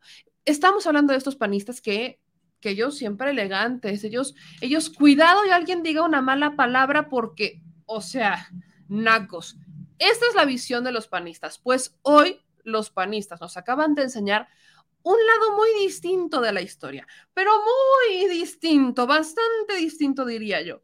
Fíjense que el día de hoy, un diputado del Partido Acción Nacional, porque todo inicia en el marco de la discusión de la Guardia Nacional, Mientras teníamos a los diputados de Morena, PT y Verde, sobre todo Morena y PT, defendiendo la iniciativa, a los del PRI defendiendo su iniciativa, evidentemente, veíamos algo muy interesante, priistas y morenistas del mismo lado, petistas del mismo lado, pero evidentemente los priistas sí estamos del lado de Morena, pero ustedes son los culpables, ¿no? Ustedes son los malos y pues enos aquí intentando solucionar sus problemas, ¿no? Esa era la visión del PRI. Pero los panistas estaban jugando un rol muy interesante. Hicieron lo que nunca habían hecho públicamente. Y lo digo entrecomillado porque sí se han dado ocasiones. Se pusieron, híjole, un, chaleco bien vulgar. Se exhibieron, y cuando digo que se exhibieron en público y que no, porque perfectamente se pudieron haber exhibido en privado entre sus compadres, pero se exhiben en público al, al, al, al insultar a la constitución incluso, si lo podemos llamar así, a la propia Constitución. Este legislador del Partido Acción Nacional es un diputado que se llama Santiago Torreblanca, que fue apoyado por todos los panistas, ¿no? Que ahí estaban con sus pancartitas de sí a las respetar a las Fuerzas Armadas, sí a la Fuerza Civil, sí a la Policía Civil, sí a la naja. Pero entonces, Santiago Torreblanca sube a, tribuna para expresar su posicionamiento. Y literalmente dijo que los morenistas están violando la constitución y dijo, y lo voy a decir tal cual, a esa constitución con la cual ustedes se limpian el culo. Esto lo dijo el diputado, no lo digo yo, lo dijo el diputado. Para los que luego dicen, meme, no digas vulgaridades, eres una damita, no lo digo yo, eh, solamente estoy citando a un diputado del Partido Acción Nacional hablar sobre la constitución. Así que les quiero compartir este momento donde los panistas brillaron por su vulgaridad, vulgaron por corrientes y vulgaron por... Brillaron, pero no en sociedad. Vea. Muchas gracias, presidente, diputadas, diputados y pueblo de México. Claro que las mexicanas y los mexicanos apoyamos a nuestras Fuerzas Armadas, al Ejército y Marina, Claro que elogiamos la labor que han realizado para combatir al crimen organizado, pero ¿estamos dispuestos a que nos revisen la cajuela? ¿Estamos dispuestos a que en una auditoría del SAT se presenten? ¿Estamos dispuestos a que un incidente de tránsito lleguen? Yo creo que no. Precisamente el pueblo de México los apoya porque tiene una labor restringida a sus funciones que lo han hecho bien. El decreto que, que, se discute de la ampliación del término de disposición de las Fuerzas Armadas dice que se sujeta a los criterios de que sean extraordinarias, subordinadas, complementarias y reguladas. Pero no basta con decirlo, pues yo podría decir en, la sentencia de pena de muerte que estoy respetando el derecho a la vida del sentenciado y sin embargo lo estoy ejecutando. Hay que hacerlo. Sé que han dicho algunas diputadas y diputados y dirán más, pero qué incongruentes. Por un lado, solicitan los gobernadores y las gobernadoras a la Guardia Nacional y a las Fuerzas Armadas y por el otro lado llegan aquí a oponerse a ellos. Son unos incongruentes. Miren, en primer lugar, lo que solicitan es la Guardia Nacional. Guardia Nacional que debe tener constitucionalmente el carácter de civil en cuanto a su mando, estructura, disciplina, formación, actuación. Y lo dice la Constitución. Y, y lo votamos a favor. En segundo lugar, ¿qué creen? Ya con el marco constitucional actual, ya el presidente de la República puede disponer de las Fuerzas Armadas y ya las entidades de la República pueden solicitar esta actuación de conformidad con el artículo 119, pero eso sí, cumpliendo los criterios dados por la Corte Interamericana y por la Suprema Corte de Justicia de la Nación, que es la interpretación armónica de la Constitución, esa Constitución con la cual ustedes se limpian el culo. Sí. No, no es cierto no es cierto lo que dice el secretario Crescencio Sandoval. Me, permite el orador? ¿Me permite el orador, por favor? Diputado Noroña, ¿con qué objeto? Una moción de orden, diputado presidente. No, no, discúlpeme, no, no escuché. Una moción de orden. Adelante, por favor. No. El orador tiene absoluta libertad para presentar su exposición. Sin embargo, la majadería, la insolencia, la falta de respeto absoluto que acaba de cometer es inaceptable. Exijo que se retire, que se disculpe y se retire del diario de debate su expresión injuriosa. Pues bueno. Permítanme Honorable Asamblea, Honorable Asamblea, permitan a esta presidencia dar paso a la moción de orden. Honorable Asamblea, permitan a esta presidencia continuar con la moción de orden y la reposición de tiempo, por supuesto. A ver, ¿Me permiten, por favor? Honorable Asamblea, déjenme y denme la oportunidad de dar solución a este problema. Muy bien.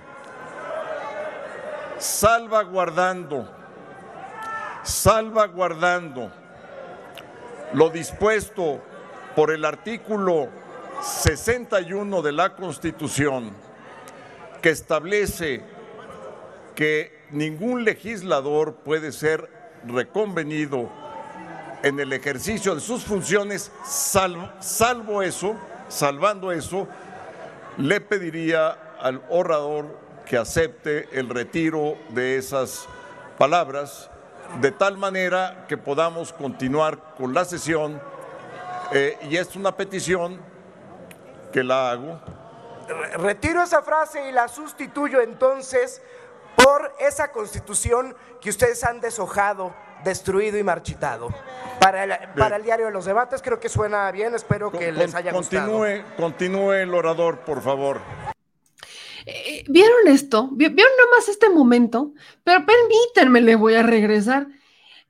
Se dan cuenta que, vean ustedes nomás la cara del coordinador del PAN, que es Jorge Romero, el que está juntito.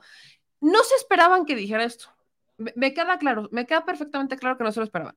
La cara de Jorge Romero fue de, puta madre, ¿qué acabas de decir, Severano Animal? neta, o sea, la cara de Jorge Romero fue, fue épica, fue épica.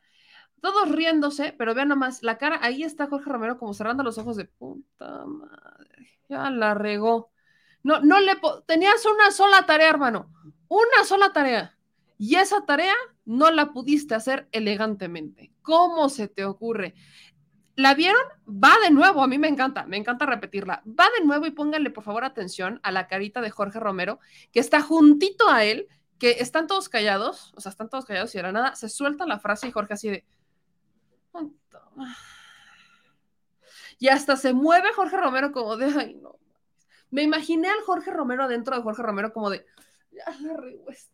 ¿Por- ¿Para qué vine? ¿Para qué me desperté? ¿Para qué soy el coordinador? Vea usted este glorioso momento. Va de nuevo. con el artículo 119, pero eso sí, cumpliendo los criterios dados por la Corte Interamericana y por la Suprema Corte de Justicia de la Nación, que es la interpretación armónica de la Constitución, esa Constitución con la cual ustedes se limpian el culo. Ahí está, como de. ¿Y el otro qué? Como de, ¿qué acabas de decir, animal? ¿Qué dijiste? ¿Qué? Y va después la carita. Sí. Hasta le dice, Santiago. Fue así como, como regaño de papá, que sientes que te va a dar el pellizco por abajo de la mesa de Santiago, Santiago Torreblanca, Engel, ¿qué acabas de decir? ¿Así te eduqué? Así sentí el, hasta yo sentí el pellizco, yo nada más lo estoy viendo. Y vean acto 2, después de decirle Santiago Torreblanca, todos muertos de risa, y este Santiago Torreblanca. Ahí la manita estuvo a punto de pellizcarle el pellejito de la mano, que es lo que tenía cerca, pero vean la cara después. Hasta hace suspiro de desesperación. No. Y sentí como que movió la patita. Como que movió, ya saben, como las mamás, como las mamás que están enojadas que empiezan a mover el pie, que, que lo mueven así como de, "Ta madre, de, hijo, nada más deja que lleguemos a la casa, Santiago Torreblanca, Engel, nada más deja que lleguemos a la casa y vas a ver cómo te va a ir. Vean nomás, vean nomás esto. No es cierto que el se- no es cierto lo que dice Y ahí le van, ahí está la épica cara, la épica cara del coordinador de los panistas. Estos son los panistas. Este es el, este es el verdadero rol de los panistas. Este es el rostro de los panistas que lamentablemente eh, están intentando defender lo indefendible. Están hablando de defender a la policía civil. ¿Con qué? ¿Con qué? Con, con este tipo de expresiones vulgares van a defender a la policía civil? No, bueno, qué ejemplazos acaban de aventar. Quieren defender a la policía civil como en Guanajuato lo están haciendo, supuestamente dándoles los mejores sueldos del país. ¿Y qué ha hecho la policía de Guanajuato? Porque yo no veo que hagan mucho. Y no hablemos ni siquiera de su fiscal, Guanajuato, Celaya, no, no hablemos de Celaya ni siquiera. Están a tres los panistas de cancelar los estados que no pueden controlar para que no digan que es su culpa y poder seguir responsabilizando al presidente. Estos son los verdaderos panistas. Es el rostro de los panistas, es el rostro de los conservadores de este país. No sé si así sean todos los demás, pero este sí es el rostro, sin argumentos, con groserías, mentando madres Y miren, no es que lamentada sea una expresión con la que yo me espante, no es para espantarse, pero volvamos al tema. ¿Dónde están los argumentos? Cuando los conservadores se quedan sin argumentos, recurren al ataque o a la victimización, la cual les queden bien, o a las dos, las fusionan. Ha pasado con prácticamente todos. Ha pasado con en este caso, Denise Dresser, por ejemplo, y ha pasado con Alessandra Rojo de la Vega con exactamente el mismo tema. Uno les pide argumentos y te responden, no es que me estás atacando, no hay ningún ataque. Pero ¿se acuerdan también con qué pasó? Cuando a una diputada del PRD se le cuestionó, que es por cierto hermana de Talía, para que la ubiquen, Gabriela Sodi, cuando ella dice que eh, el fomento de cultura, el Fondo de Cultura Económica, perdón, no debería de fomentar la lectura y entonces hubo la diputada Andrea Chávez la cuestiona y vienen todos estos temas y después de este cuestionamiento y después de la respuesta a este cuestionamiento por haber dicho que el Fondo de Cultura Económica no debería de fomentar la lectura porque mejor se debería dedicar a vender los libros, después de este cuestionamiento ella se fue a acusar con los tribunales electorales porque violencia política de género. Nunca, o sea, nunca pudo defender su punto y como no lo pudo defender, fue a acusarse de violencia política de género porque la habían criticado en redes sociales. Se les dijo, por cierto, hablando del tema, que el tribunal no iba, o sea, que el tribunal no, no, no, definitivamente el tribunal y nosotros no somos amigos, pero el tribunal no iba a permitir que pasara este tema. Y dicho y hecho, el día de hoy el Tribunal Electoral, la sala superior del tribunal, echó abajo esta queja en contra de Andrea Chávez que buscaba que se le, que se le tumbara, pues, o que se le inscribiera en un registro de eh, violentadores de derechos de, de, violencia política de género, perdón, lo cual prohibiría que Andrea Chávez se pudiera registrar como diputada o como persona que busca algún cargo político durante creo que cinco años. Así que lo tumban, lo echa para atrás y el tribunal ratifica que efectivamente no hubo ningún tipo de violencia política de género con el cuestionamiento que hizo la diputada de, Morena y que no, no, no, hubo ningún tipo de ataque desde las redes sociales. Quizás hubo, según la sentencia del tribunal, quizás hubo desinformación, pero nunca con una intención de atacar. Eso lo resuelve el tribunal y les vuelve a dar, les vuelve a corregir la plana a estos panistas y a estos perredistas, que a estas alturas es lo mismo, de que no se les está atacando, se les está cuestionando y no aguantan los cuestionamientos, no, no, no los toleran, no soportan el cuestionamiento, no quieren ser cuestionados y por eso responden como esto. Responden victimizándose, responden diciendo que se les está atacando, responden sin argumentos, responden con vulgaridades. Así es como están respondiendo. Esto esto es lo triste de los diputados. Pero fíjese, hablando de la diputada Andrea Chávez, le voy a poner la contraparte. Así es como se defienda la Guardia Nacional, sin insultos, sin mentadas, ni mucho menos. Este fue el posicionamiento de la diputada Andrea Chávez el día de hoy para defender a las Fuerzas Armadas, para defender a la Guardia Nacional, y nunca utilizó ni la palabra culo, ni, ni nunca nunca utilizó absolutamente ninguno de los adjetivos calificativos que se aventaron los panistas para hablar de la constitución y de los adversarios a los cuales dicen que pobrecitos ellos, pobrecitos, eh, son víctimas, ellos tan, tan, tan, tan victimizados como usted va a creer. Imagínese nada más pobrecitos, pobrecitos de los panistas y los perredistas que uno no puede cuestionar ni criticar, porque imagínese, se les está atacando. Qué cosa, qué feo que sean así. Vean el otro lado de las posturas. Con su venia, presidente. Adelante, por favor. Con mucho respeto les digo que lo que para muchos de ustedes es un discurso político, para mí es un tema personal, porque yo quiero profundamente a mi querida frontera, Ciudad Juárez, pero fue una pesadilla ser adolescente en el norte del país mientras Ustedes jugaban a sus guerras. Quienes perdimos amigas, buscamos compañeras, acompañamos a las madres, tenemos una herida que probablemente nunca cierre. Antes de iniciar con los motivos evidentes y urgentes de esta reforma, quiero hacer una distinción política entre dos formas diferentes de entender a la oposición, porque hoy en esta Cámara de Diputados hay quienes decidieron, sin simpatizar siquiera con el proyecto de Nación de Morena y de la Cuarta Transformación, no hacer politiquería barata con la seguridad y la vida de las mexicanas y mexicanos, y eso es de agradecer. Y es un paso adelante en la construcción de paz, justicia y reparación. Este es el momento de reivindicarse y reivindicar la vida. Por otro lado están los que hoy se escandalizan por una supuesta militarización. Esos que cuando estuvieron en el poder sacaron a las Fuerzas Armadas a las calles sin protocolos de actuación.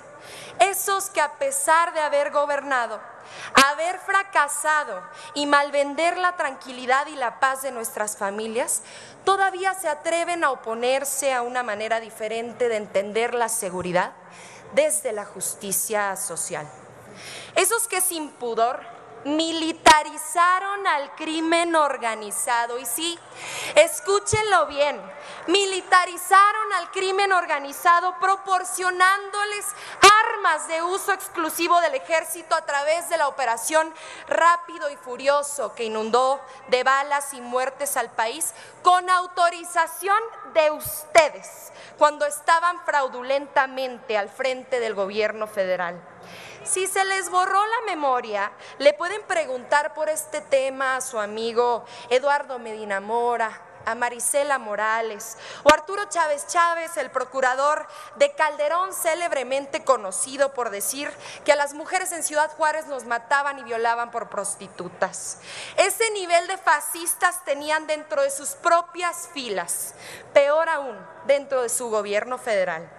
Quizás lo olvidaron, pero la masacre de Villas de Salvarcar en Ciudad Juárez, donde fueron asesinados 15 jóvenes estudiantes y deportistas, a los que Calderón llamó pandilleros, se utilizó y se hizo justamente utilizando armas de uso exclusivo del ejército, precisamente procedentes de rápido y furioso. Pero la profesionalización del crimen organizado no fue un proceso casual ni una mala estrategia diplomática con el país vecino. Fue un proceso deliberado por el cual la delincuencia tuvo acceso a las armas más letales, mientras la fragmentación de los grupos delincuenciales requería permanentemente mano de obra de rápido relevo, en un momento en el que la mayoría de la gente quedó abandonada por el Estado completamente a su merced. Mi generación quedó atrapada entre la falta de oportunidades y las balas de una guerra absurda iniciada en 2006 para legitimar la pequeñez del autoritario, arrogante y belicista que la declaró. Mientras la seguridad pública se descompuso en todo el país, el poder político desangró al ejército. Solamente en tiempos de Fox desertaron más de 100 mil elementos.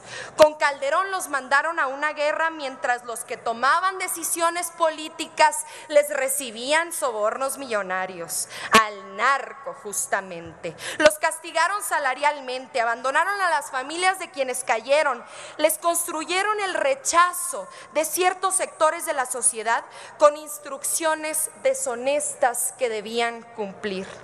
Maltrataron a quienes tenían la tarea de protegernos a todas y todos, mientras armaron a los grupos de la delincuencia organizada para el reacomodo de las plazas y a cambio solo ofrecieron un manto de impunidad.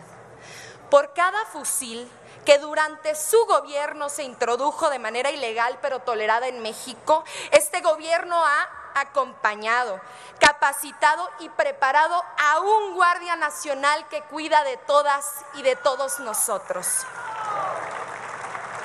con mucho respeto, pero estamos haciendo nuestra parte para intentar resanar las profundas heridas que sus decisiones generaron en este país. Y tenemos memoria por los estudiantes asesinados en el 68, por las víctimas del halconazo, por los maestros de Nochixtlán, por los 43 estudiantes que aún buscamos. Este gobierno incluso ofreció disculpas por algo que no hizo, pero que hicieron ustedes cuando estaban al frente del Estado mexicano. A los padres de Jorge y Javier, a los que ustedes llamaron sicarios armados hasta los dientes siendo estudiantes de excelencia, a las víctimas de las guerras sucias, que para ustedes eran poco más que unos comunistas revoltosos. Tenemos con qué, con todo y los errores políticos de quienes dieron las peores instrucciones, nuestro ejército es un ejército de paz, que nunca ha sido parte de un golpe de Estado, que entronca con la tradición de respeto y refugio para quienes sufren en otras naciones, que cuida la soberanía propia y respeta la ajena. Necesitamos a nuestras Fuerzas Armadas de manera extraordinaria, regulada, fiscalizada, temporal, subordinada, complementaria y con tareas detalladas sin lugar a la ambigüedad. Mientras la Guardia Nacional construye el máximo de su potencial para cuidarte a ti, para cuidar un país que poco a poco se levanta con dignidad, con y con, y con mucha esperanza por bandera tras décadas de letargo neoliberal. Queremos que la nueva historia de nuestro país no se entienda sin el respeto a los derechos humanos. Y hoy venimos a regar la semilla que juntas y juntos en unanimidad sembramos. Sean serios.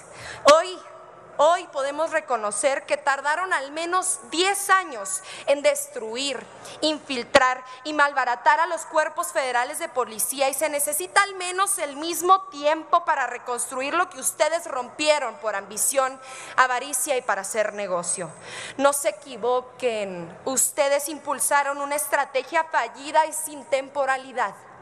Hoy nosotras y nosotros estamos dando un paso adelante a favor de la desmilitarización, porque le ponemos fechas y plazos, porque tenemos una estrategia de pacificación real que comienza a dar frutos y lo podemos demostrar. Hoy el delito de secuestro, uno de los más dolorosos por su profundo impacto social, ha disminuido en México en un 53%. ¿Recuerdan cuál era la estrategia de ustedes para acabar con el secuestro? ¿Lo recuerdan? Yo se los recuerdo. Ustedes inventaban supuestos grupos de secuestradores y los detenían como chivos expiatorios, fabricaban testigos protegidos y forzaban declaraciones obtenidas bajo tortura, como ocurrió con la ciudadana francesa Florence Cassés con Israel Vallarta, sin resolver nada y violando todos los derechos humanos. Pero ¿qué van a saber ustedes de derechos humanos si le dieron la medalla de derechos humanos a un personaje como Isabel Miranda de Wallace? Los principales delitos federales han disminuido en un 30% durante la administración del presidente López Obrador, un 60% de deceso en delitos financieros, un 50% en delitos patrimoniales, un 40% en delitos fiscales, un 22% en delitos contra la integridad. También los delitos del fuero común. En el robo a transporte público ha bajado un 37%, el robo de vehículo un 45%, el robo a casa habitación en un 30% y uno de los más terribles, el homicidio doloso en un 10%. Y lo reconocemos, sí, falta mucho por hacer. Ese 10% que disminuyeron los homicidios dolosos en este país no es suficiente, pero les recuerdo que cuando ustedes gobernaron y declararon su falsa guerra, se multiplicaron en un 200%. Hoy hablan mucho de fortalecer las policías, los mismos que tenían al frente de la federal a un ejército de narcotraficantes como lo fue Genaro García Luna, preso en Estados Unidos por traficar con cocaína, a Luis Cárdenas Palomino, preso en México por torturador, a Facundo Rosas Rosas, a Iván Reyes Arzate, Susana Antidrogas, narcotraficante confeso, se encuentra en Estados Unidos, por cierto. Todavía se atreven a decir que enfrentaron con pantalones a la delincuencia cuando el mundo entero sabe que estaban en su nómina, porque no les parecía lo que cobraban de Iberdrola y de Odebrecht. Para ustedes todo era un negocio, hasta privatizaron el derecho de vivir en paz. Dicen que con esta iniciativa renunciamos a lo civil y no hay mentira más mezquina. ¿Hay algo más civil que construir hospitales? ¿Hay algo más civil que reconstruir escuelas para las niñas y los niños? ¿Hay algo más civil que construir refinerías para fortalecer nuestra democracia? ¿Hay algo más civil que construir aeropuertos para detonar el desarrollo de nuestra nación? Aquí se quejan permanentemente de que no escuchamos sus puntos de vista, pero ¿cómo no los vamos a escuchar? Claro que sí, con mucha atención. Si fueron los reyes de la inseguridad pública, si multiplicaron como nunca los homicidios, si se hicieron de oro traficando con drogas desde el poder. Nosotros los hemos escuchado mucho tiempo, hagan hoy ese esfuerzo ustedes. Rompan su huelga o su flojera legislativa, pero no lo hagan por nosotros. Escuchen a sus propios gobernadores, que ya es casi lo único que les queda. Por y, además esos gobernadores les están rogando que aprueben esta iniciativa. ¿Les suena al paro en Jalisco de Movimiento Ciudadano? ¿Les suena Ispuro en Durango del PAN? ¿O mejor, hasta una posible candidata presidencial de ustedes, María Eugenia Campos de Chihuahua. Pregúntenle a ella qué haría en Chihuahua sin la Guardia Nacional, en la Sierra Tarahumara o en Ciudad Juárez cuando ocurrió el motín del cerezo número 3 el pasado 11 de agosto, donde fue ella la que solicitó la intervención del ejército, de la Guardia y de la Marina. Sus gobernadores saben que la Guardia Nacional es pieza clave para robustecer la estrategia de seguridad, ya que el 25% de los municipios no tienen ni 10 elementos en sus policías municipales para salvaguardar la tranquilidad. Y de esos municipios casi un tercio no tiene ni un solo elemento de policía. Pero si tampoco quieren escuchar a los pocos gobernadores que aún se atreven a portar las banderas de la oposición, al menos escuchen a la ciudadanía. Hoy la Guardia Nacional es una institución infinitamente más respetada por el pueblo de México que todos ustedes juntos. Miren, no somos iguales y aunque se nieguen a escuchar, nosotras y nosotros les tendemos la mano y los queremos hacer parte del rescate de la seguridad de nuestro país. Por eso proponemos una comisión bicameral en la que se rendirá cuenta semestralmente del gasto de recursos, del seguimiento a las posibles violaciones de derechos humanos, que por cierto han descendido como nunca en comparación con sus gobiernos, del avance en las estrategias de seguridad pública, porque este tema, por amor a México, nos necesita a todas y todos. A cuatro años de gobierno, gracias a la Guardia Nacional, México cumple por fin con el estándar internacional de las Naciones Unidas de contar con 2.8 policías por cada mil habitantes. Cuando inició este gobierno nos dejaron solamente a uno. Pero este gobierno no solo ha priorizado la atención directa al delito, lo ha prevenido construyendo oportunidades para millones de jóvenes en este país, con becas para estudiar, con apoyos para iniciar una profesión digna y honesta, con programas que otorgan el impulso inicial que siempre les fue negado.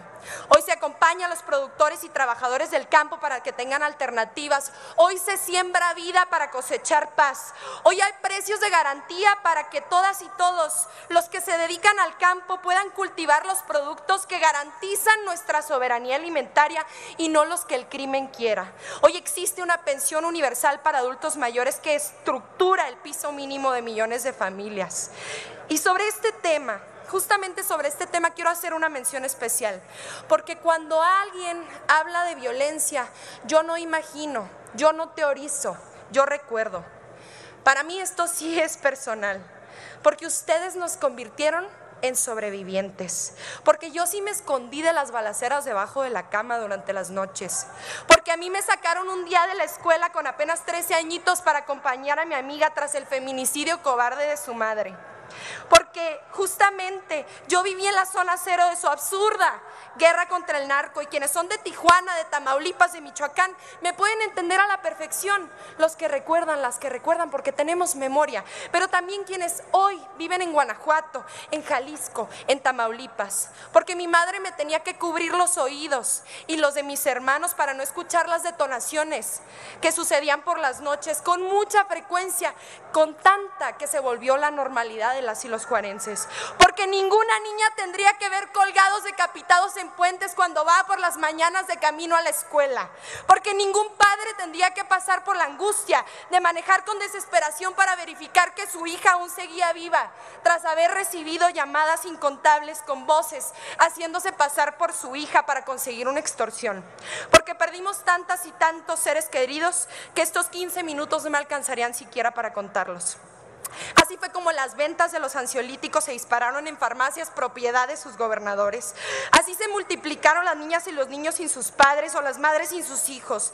El suicidio aumentó y la esperanza se tornó lejana, porque el miedo y el terror encontraron suelo fértil cuando se hacía imposible distinguir a los buenos de los malos. Porque los que debían cuidarnos tenían su orden de desplazar a comunidades enteras para liberarles la plaza a los delincuentes con los que ustedes negociaban sobornos millonarios, porque los que debían cuidarnos tenían la orden de reprimir movimientos sociales, manifestaciones pacíficas y las voces que con valentía y coraje pedían paz. Ya nunca más, este es el momento para que el que hemos nacido. Y hoy tenemos un camino. Por favor, a la Termino, que concluya. hoy tenemos un camino que vamos a transitar porque nos urge construir una nueva historia de paz y derechos humanos. Vamos a apostarle a una vida que merezca la pena ser vivida. Esto no se trata de ganar una votación parlamentaria y termino. Esto se trata de devolverle la tranquilidad a las familias trabajadoras que con su esfuerzo han sacado adelante este país. y ustedes abandonaron por décadas. Eso se acabó. Les agradezco mucho.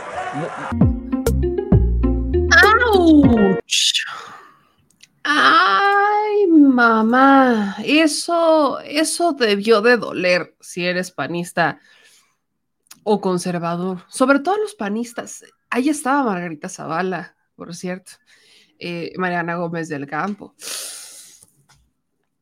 Mire, yo andaba, yo andaba de saquen las palomitas, saquen las palomitas, porque ese es un gran discurso, gran discurso para recordar de una joven como muchos que vivimos una etapa en donde no, vaya, donde salía a la calle tenía miedo. Yo, yo me acuerdo que estaba en la, en la preparatoria. Cuando yo estaba en la prepa, porque Andrea es mucho más chica que yo, por cierto. por cierto.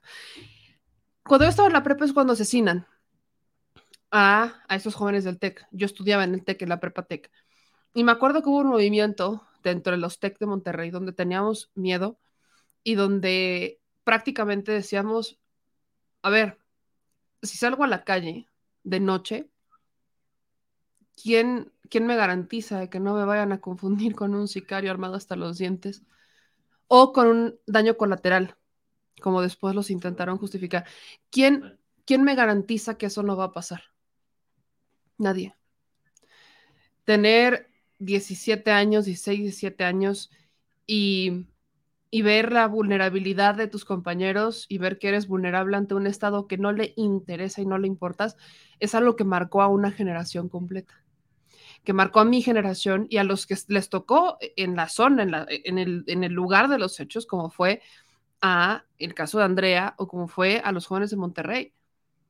Ver las noticias y ver que había balaceras y que ir a estudiar era un deporte extremo y era un deporte de alto riesgo, si así lo querían ver.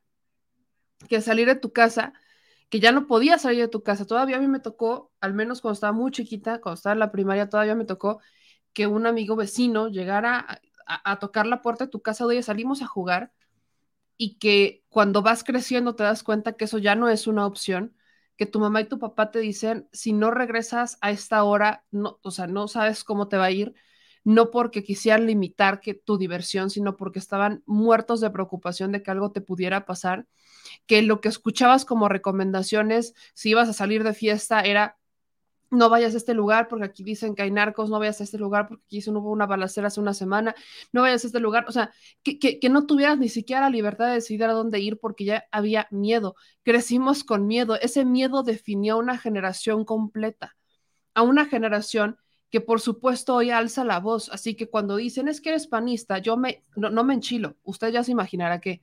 Porque lo último en mi vida que se me hubiera ocurrido pensar es militar con la idea de un bloque conservador. Jamás se me hubiera ocurrido. Lo más cerca que estuve de este partido fue en un partido socialdemócrata de coalición de un PRD que no tenía una mayor participación y que cuando empecé a ver que se involucraba más, hice un corte de caja y dije, hasta aquí que lo más cerca que estuve fue de personas que eran cercanas a un gobernador y nada más, pero jamás me dijeron, oye, haz esto, oye, piensa esto, oye, di esto, jamás me lo dijeron. Entonces, es, e, e, ese, es ese sentimiento de, de voltear a ver el pasado, voltear atrás y decir, ¿En dónde diablos estaban las autoridades que dijeron que nos tenían que proteger? ¿En dónde diablos estaban esas autoridades que juraron que ellos iban a resolver los problemas y que lo que hicieron fueron complicar las cosas? ¿En dónde diablos estuvieron? ¿Y por qué hoy nos quieren callar? ¿Por qué hoy que ellos ya no tienen el micrófono creen que tienen la autoridad moral o la, el poder de voltear y decir, tú no hables, tú no digas, tú no esto, de intentar minimizarnos. ¿Con qué cara vienen y nos dicen a los jóvenes que si quizás no vivimos de forma directa, lo vivimos de forma indirecta? Que una niña de siete años, porque yo vivía a los siete años, que agentes judiciales, esto es algo que nunca he contado en mi vida, a los siete años en la Ciudad de México, judiciales confundieran a mi mamá y a uno de mis primos con otras personas y que nos persiguieran durante varias calles al punto de ver encañonada a mi mamá y a uno de mis primos. Porque no había investigación. Son de las pocas cosas que, que guardo en mi memoria porque tenía siete años. Tenía siete años y, los famosos policías judiciales llegaron. Yo recuerdo perfecto cómo mi primo dijo, le dijo a, mi mamá, tía, quítate los aretes, nos van a saltar. Y mi mamá volteó a ver atrás, yo iba sentada atrás, una niña de siete años saliendo de una boda. Mi mamá voltea hacia atrás y después ver que mi primo intenta intenta evadir a los judiciales hasta llegar de nuevo a donde estábamos, a donde nos sintiéramos protegidos. Y ver que a mí me agarran y me dicen, llévatela, gritando. Me meten al lugar y la última imagen que yo tengo antes de que me metan son a los policías judiciales encañonando a mi mamá. Ocho pistolas en mi mamá y en mi primo. Eso es lo que yo vi. Una niña de siete años. Eso fue en tiempos de Fox. Esa, esa es la policía judicial que nos ha seguido durante muchos años. Eso es lo que yo no quiero volver a ver. Yo no quiero que ninguna niña o niño vuelva a tener que sentir o, que esté expuesto a ver esto porque no hubo una buena investigación, porque no, porque no se dio. Eso es lo que no quiero volver a sentir ni a ver en mi vida corrupción, que no hicieran una investigación correcta y que se le fueran, o sea, de verdad, el nivel de toda la porquería que se movió detrás de eso, jamás se me va a olvidar. Y no, no se perdona, los responsables de esto no se perdona. Y tampoco se olvida, porque tendría siete años, ¿eh? pero no era ninguna estúpida, ni mucho menos estaba ciega. Eso es con lo que uno crece. Ese es el país con el que uno crece. Esas son las autoridades con las que uno crece. Con autoridades que violan el debido proceso, con autoridades que no les importa quién eres. Ellos solamente quieren cerrar carpetas de investigación o seguir instrucciones de un grupo de abogados vendidos o corruptos. Eso es lo que, eso es lo que molesta. Así que que vengan estos panistas a decir que ellos son superiores, a decir que ellos son mejores, a decir que ellos saben cómo hacer las cosas, perdón, pero yo tengo otros datos. Los tengo muy claros, los tengo grabados aquí, aquí, desde chiquita. Y luego cuando asesinan a unos adolescentes, a unos jóvenes en la preparatoria, cuando yo estaba en la prepa, yo estaba en la universidad, no estaban en mi estado, pero lo sentí y, y llegó aquí. Porque vuelves a ver lo vulnerable que eres ante un estado que no te va a proteger, que te va a utilizar para quedar bien con el mundo que te va a utilizar para quedar bien y dar cifras y decir internacionalmente que son muy chingones. Ese es el problema del país en el que vivimos, que ya estuvo suave, que quieran decirle al mundo qué chingones somos, cuando internamente no lo somos. Cuando nos hacen falta echar dos, tres pasitos para atrás para arreglar las, las cosas y hacerlas bien y garantizar que va a haber lealtad y que va a haber protección a los ciudadanos y no abuso de ellos. Así que no nos vengan a decirnos los panistas que ellos son los, los próceres de la seguridad, porque al contrario, ellos son quienes las destruyen. Pero bueno, ahí se las dejo. Entrando en justamente, justamente este tema, este fue el punto de partida para que se dividiera el Vapor México, la famosa alianza. La presentación de esta iniciativa que fue presentada por el PRI para ampliar el periodo de las Fuerzas Armadas participando en la Guardia Nacional en las calles hasta el 2028, fue el punto de quiebre con el Vapor México. Y aunque ya hablamos de un divorcio, ultimátums, resistencias, quítense que ahí les voy. Quiero que escuchemos las voces de nuestros jóvenes, de Alejandro Torres, de Stephanie Lavalle y de Edwin Marín. Así que, mi gente, es miércoles de México ambidiestro.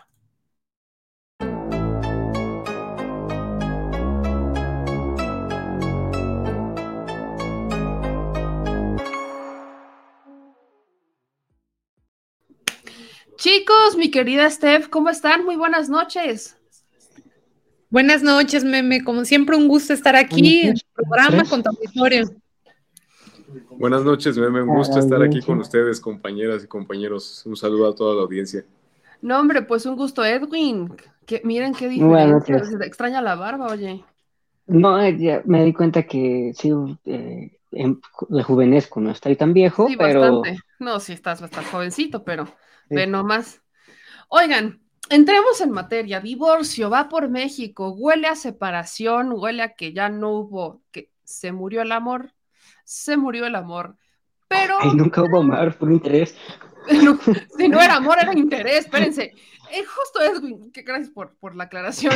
Pero entrando en materia políticamente, ¿qué va a pasar? Estamos hablando de Va por México, es un tema debatible hablamos de, ¿habrá algún límite? ¿Llegarán a algún punto de decir, hasta aquí tienen para decidir si siguen juntos o se divorcian? yo insistiría con mi pregunta, ¿y quién se queda con el PRD? Empezamos contigo, Steph. ¿Cuál es tu análisis inicial sobre la Va por México? No, pues definitivamente ya Va por México, ya está en la tumba, ya se veía venir, digo, no era como, no era una sorpresa, se sabía que iba a ser por el hilo de Alito Moreno, eh, creo que fue el eslabón más débil, por así decirlo, porque es un personaje con muchas cosas muy raras y muy, muy que, que era muy fácil atacarlo, era muy fácil, se pone de pechito y precisamente en, el debate de la reforma eléctrica pudimos ver mucho de eso. Eh, pues el hecho de que esta reforma o proyecto de reforma del presidente en el tema de, de la Guardia Nacional los debilitara, pues se ganó muchísimo. Uno, eh, pues que ya fue su alianza. Aquí en la ciudad ya se venía viendo, ya se ve, se percibe la pelea que tiene entre los del PRD, el PAN y el PRI, eh, esta pelea por la candidatura. A nivel federal es igual, Alito Moreno sabemos que también quiere ser candidato para la presidencia, eh, en cambio el PAN quiere a otro candidato. Entonces, creo que también tiene que ver un poco de, de los puestos que puedan después aspirar y que sabemos que el PAN se quiere acaparar todo. Eso por lo menos aquí en la ciudad es muy percibible o se percibe demasiado, pero creo que a nivel federal fue más allá, ¿no? Fue el tema pues de la reforma de la Guardia Nacional lo que pudo marcar ese, esa ruptura que la verdad a mí me da muchísimo gusto porque ni aliados daban una, pues ahora divididos pobrecitos. Y el tema del PRD, pues, ¿qué les digo? El PRD está como el hijo el hijo entre los padres divorciados, ya no sabe si irse con el PRI o irse con el PAN, al final posiblemente pierda hasta el registro a nivel nacional o la mayoría del registro en la mayoría de los estados de la República. Era algo que se veía venir y que no me, no me extraña. Alejandro, ¿cuál es tu análisis inicial? Habla Steph de ya estaba cantado, no nos extraña, era cuestión de horas. ¿Coincides con eso?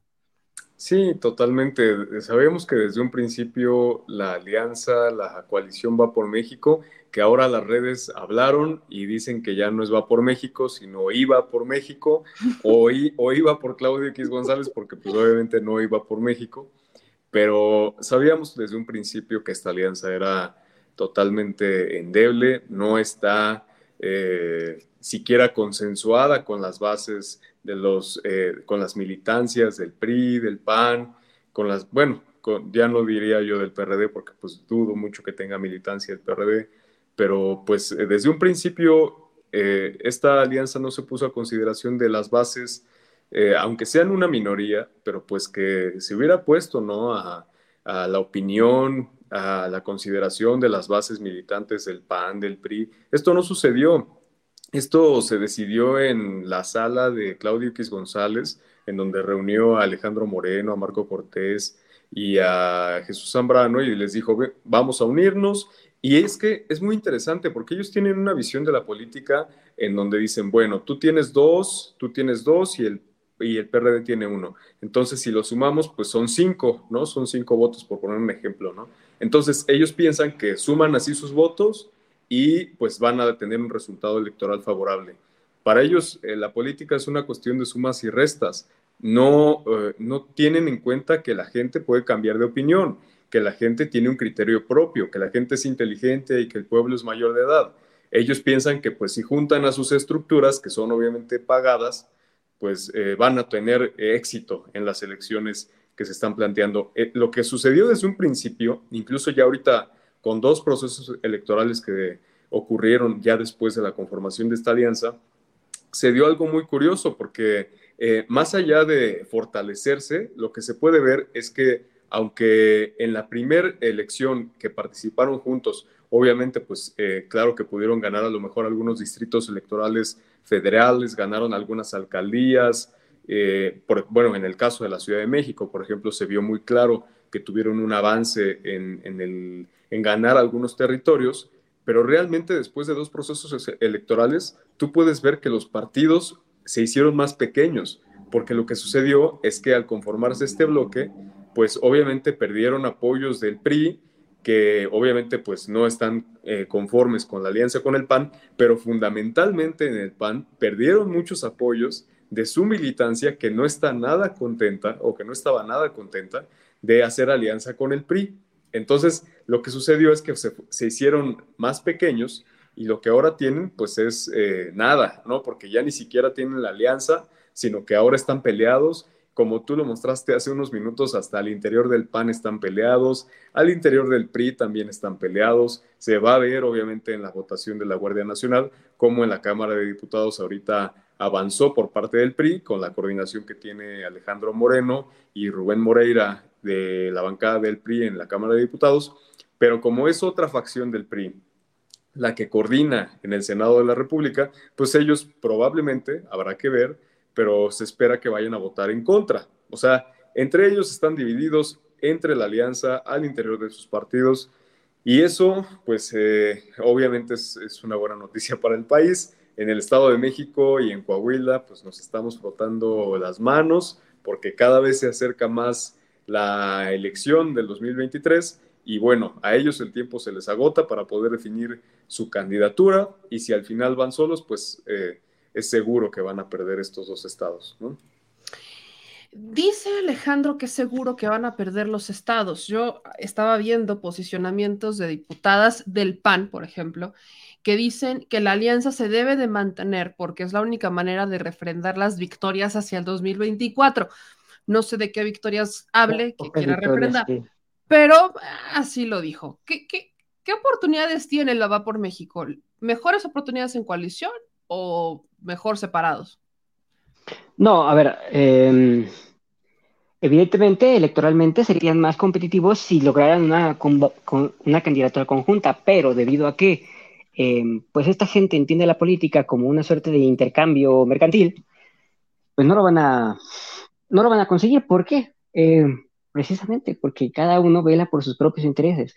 Al final de cuentas, saben, primera, el sistema político no da para que por mucho que lances una candidatura conjunta, una vez que gane el candidato, nada lo obliga legalmente a que te acepte gente que, es decir, nada lo ata a que meta gente de otro partido. Lo mismo pasaría en una hipotética candidatura presidencial, que evidentemente no va a ser el caso, pero, o sea, ni, a nivel municipal, ni a nivel estatal, ni mucho menos a nivel federal, existen las reglas para que, en dado caso de que haya una, una candidatura conjunta, eh, se tome en cuenta a la hora de gobernar a los partidos que, bueno, que lanzaron esa candidatura conjunta.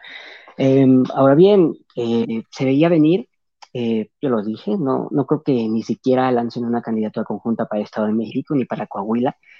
Creo que tanto el PAN en Coahuila, me parece, o bueno, creo que tanto el PRI como en Coahuila como en el Estado de México es más competitivo solo que acompañado con el PAN y con el PRD. El PAN creo que en el Estado de México no representa ni al 3% del electorado. Y creo que poco a poco se le van acabando las banderas que podrían hacer medianamente atractiva a la coalición de Va por México, dentro de lo poco atractiva que resulta, ¿no? O sea, ni, ni siquiera sumando los tres partidos más viejos del sistema de partidos mexicano, que son el PRI, el PAN y el PRD, eh, juntan el 40% del electorado, ¿no? Cuando en todos los países en donde hay partidos así de viejos, por ejemplo, los viejos partidos socialdemócratas en Europa, solitos tienen entre el 20 y el 30% del electorado, por decirte algo. Eh, ¿Por qué se le acaban las banderas? Por precisamente eh, se dio algo que igual pues, puede gustar más o puede gustar menos, con el presupuesto de ingresos de la federación, fíjate que, que, le dan el dinero al INE que pide. Entonces estos defensores del INE pues ya se quedan, o sea, que una de las cuestiones fundamentales que defienden es el INE y que sea operativo y que tenga un buen financiamiento. Se le otorga para el 2023 por ser año electoral. ¿Qué otra bandera tienen? Les quedan pocas. Ahora bien, en el tema de seguridad, pues ya el PRI está como que dando su brazo a torcer en esta cuestión de que el ejército ayude en materia de seguridad pública hasta el año 2028 o 2029, no sé bien, primero de enero de 2029 o finales de 2028, no sé. Eh, se le acaban las banderas, esta gente solo vela por sus propios intereses y va a llegar un punto en el que entiendan que, sus intereses igual y en conjunto eh, son mutuamente excluyentes. Aparte de que los partidos políticos deben de dar ciertos incentivos hacia su propia militancia y hacia sus propias bases, que al darles esos, por ejemplo, esos hipotéticos cargos que pudieran conseguir a alguien de un partido ajeno, pues la misma militancia se va a enojar y la misma militancia le va a exigir, es que cómo le das tú a un panista o a un priista si eres del PAN o a un priista si eres del, un, panista si eres del PRI, ¿no? Son las mismas bases de los partidos los que también no las veo muy contentas con, con las de, una decisión meramente popular, que es eh, popular y popular también, porque es unión, eh, de, de ir juntos en algo que nadie decidió. Las bases no decidieron, esto es por decisión de un empresario que agarró a sus tres mayordomos, igual de inútiles, y lo decidió básicamente él con ellos tres. Edwin habla del empresario, de Claudio X González, el ideólogo de la alianza. ¿Qué hay con él? ¿Qué va a pasar con él? Yo, yo me refiero a veces a él como el psicólogo del matrimonio fallido, pero ¿qué va a pasar con él más allá del rol de intentar pegar esta alianza con pegamento, con Uju o con, el, con la loca? ¿Qué va a pasar con los empresarios que están desesperados para que esta alianza sea como su herramienta para arrebatarle el poder a Morena? ¿Cuál es tu opinión, Estef? No, pues definitivamente está muy enojado. Digo, se vio cuando fue el previo al tema de la reforma de la Guardia Nacional, eh, cuando este alito salió a decir en Twitter que no se dejaba mentar por nadie, y bueno, X, que ya sabemos esta historia. Él salió también muy molesto a subir algunos tweets. Pues definitivamente está molesto, porque al final él fue uno de los, el creador de esta alianza, que como, como bien comentan mis compañeros, pues no hubo una solicitud con las bases. Definitivamente fue un tema meramente electoral y meramente de contar números, pero nunca se pensó si era realmente lo que querían los militantes de estos tres partidos, que como bien sabemos hay incisiones, por ejemplo, en el PAN.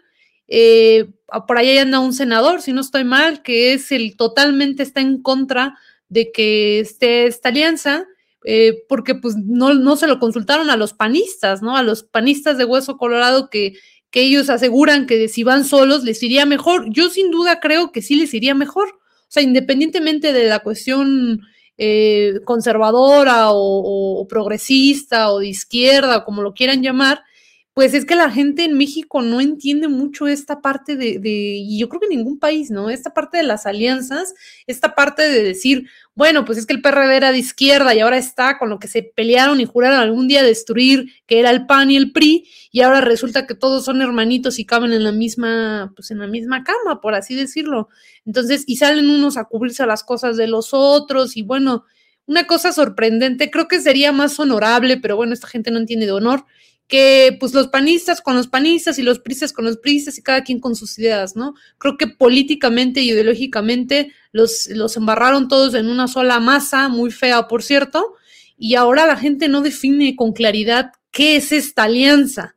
Esta alianza que solamente pareciera que nada más le conviene a un sector empresarial, pero sin duda a los militantes, a la gente que realmente simpatizaba con el PAN, por ejemplo, con el PRI o con el PRD, pues definitivamente no le está causando y no les ha generado como nada bueno este, ideológicamente ni políticamente. Entonces, y un ejemplo de ello, que, podemos ver qué fue lo que pasó lo que podría pasar, es pues muy bonito los tres saliendo a hacer eh, campaña, va por México, pero a la hora de gobernar, pues no gobiernan en alianza. En la hora de gobernar, el PAN se apropió todo, en su mayoría aquí en la Ciudad de México, por ejemplo, es como lo que puede pasar en otros estados si es que llegara la alianza a gobernar en otros estados.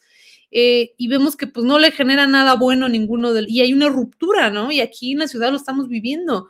No tienen ni un año esta alianza y ya se están deschongando los del PAN con los del PRI y los pobres del PRD andan ahí volando. Entonces, la verdad, yo creo que esta fórmula que creó el X González, el señor X González, pues está muy molesto, pero no le funcionó ni le va a funcionar.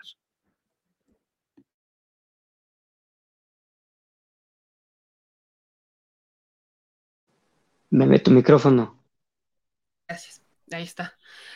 Dice Steph algo muy interesante sobre Claudia X González, los empresarios, pero sobre todo cómo quedaron conformados los gobiernos. Son muy buenos para andar en campaña juntos, pero gobernando no saben hacerlo.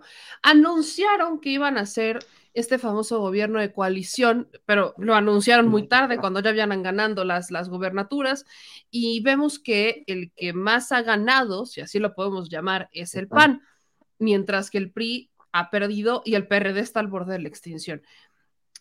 ¿Realmente eh, crees, y lo digo legítimamente, Alex, que el PAN se pudo haber aprovechado del PRI o que simplemente el PRI quedó rebasado por completo, el odio, el hartazgo de la gente dentro de la oposición prefirieron a los panistas que a los priistas. ¿Qué es lo que pudo haber pasado dentro de, de, esta dinámica? Porque definitivamente el PRI salió perdiendo. Esta coalición a los únicos que realmente les ha servido como para mantenerse es al PAN. Sí, yo coincido en que eh, aquí el PAN fue el que salió más fortalecido de la alianza, porque pues realmente el PRI venía en abierta decadencia, pues por supuesto desde 2018, desde que quedaron en tercer lugar en las elecciones presidenciales y en un eh, muy distanciado tercer lugar eh, del segundo y bueno, ni se diga del primer lugar, ¿no? Entonces definitivamente aquí era el PAN el que esperaba obtener mayores beneficios de esta alianza y por supuesto su jefe Claudio X González pues era el que esperaba, ¿no? Que esto tuviera mayores éxitos electorales que no se vieron obviamente pues en haberle quitado eh, eh, algo que no se vio y que ellos esperaban era poder tener la mayoría en la Cámara de Diputados en las elecciones pasadas, algo que no sucedió. Y bueno, yo quisiera preguntarles si alguno de ustedes ha revisado el día de hoy el Twitter de este ideólogo de la coalición Va por México, Claudio X González. Eh, si ustedes lo revisan, pues la verdad es que da tristeza. El señor eh, tuiteó hace 15 horas, no nos fallen, no le fallen a la coalición, no le fallen a México y pone una imagen de las y los diputados del PRI con las imágenes de Yolanda de la Torre Valdés con eh, Alejandro Moreno Cárdenas y Rubén Moreira y pone las fotos y los nombres de todas las diputadas y diputados del PRI, en donde les pide por última vez que por favor no voten y no aprueben la reforma de la Guardia Nacional. Es, eh, la verdad es que da tristeza eh, esta situación en la que está la coalición, la falta de liderazgo que tiene el propio ideólogo de la coalición. Está tratando de hacer política desde Twitter. Ni siquiera tienen un canal de comunicación directo y eficaz, sino que él estaba todavía hoy dando patadas de ahogado, tratando de, de salvar la coalición, porque obviamente ellos habían declarado públicamente que si ellos, que si los diputados del PRI votaban a favor de la reforma de la Guardia Nacional, y particularmente, por supuesto, si aprobaban la reforma que proponía la diputada Yolanda de la Torre, pues que iban a romper la coalición. Entonces, pues ahora tienen que cumplir su palabra, tienen que romper la coalición, pero todavía el señor Claudio X González estaba hoy, hace 15 horas, que fue su último tuit, pues eh, suplicándole a los diputados del PRI que por favor no le fallaran a la coalición. Eh, es, es, la, es la verdad muy triste, pero yo quisiera aquí mencionar que esto no solamente debe servir pues para ver cómo se destruye a sí misma la coalición de la derecha, sino que esto también, ojo, le debe servir a Morena, para saber que no se pueden hacer alianzas pragmáticas, que no se puede hacer política desde el escritorio, que no se puede hacer política pensando en que, como decía el compañero Edwin, pues en que esto es una cuestión mercantil, ¿no? O de suma, eh, de una cuestión de sumas y restas. Eh, tiene que haber una reflexión también al interior del propio partido que está actualmente en el gobierno para que se aprenda de estos errores, para que se sepa pues que por ahí no es el camino. Por ejemplo, ¿no? Yo, yo diría, este fin de semana se va a llevar a cabo el Congreso Nacional de Morena. Este es un hecho pues, eh, de interés nacional, tanto para quienes son simpatizantes como para quienes no son simpatizantes de Morena, porque pues es el partido en el gobierno. Se va a llevar a cabo este Congreso Nacional en donde se ha presentado una propuesta de reforma a los estatutos en donde se plantea la posibilidad de quitarle la categoría y la identidad ¿no? de, de izquierda al partido que fundó el presidente Andrés Manuel López Obrador. Esto obviamente viene actualmente en los documentos básicos que están vigentes de Morena, pero se plantea en la reforma que fue publicada justamente por el presidente nacional del partido, Mario Delgado, en donde se dice, bueno, eh, una de las reformas que hay que hacer es eliminar el adjetivo de, partido de izquierda. Pues bueno, eh, yo creo que la verdad que este suceso que va a ocurrir el fin de semana, ese interés nacional, debe de despertar un debate y una discusión para quienes son y no afines, pero principalmente, por supuesto, para quienes somos simpatizantes de la Cuarta Transformación, para que haya pues una participación, una opinión sobre lo que esto podría representar, ¿no? Porque si actualmente la coalición está en abierta debacle, pues es por esa falta de identidad, por esa falta de programa y de claridad ideológica sobre lo que ellos representan, ¿no? Están haciendo una alianza meramente pragmática electoral. Entonces, por supuesto que al interior de la coalición eh, de la cuarta transformación y particularmente en Morena, pues debe de aprenderse de esto para no cometer los mismos errores, no correrse al centro, como, como advertía el presidente Andrés Manuel López Obrador en hace algunos eh, informes en donde él decía abiertamente,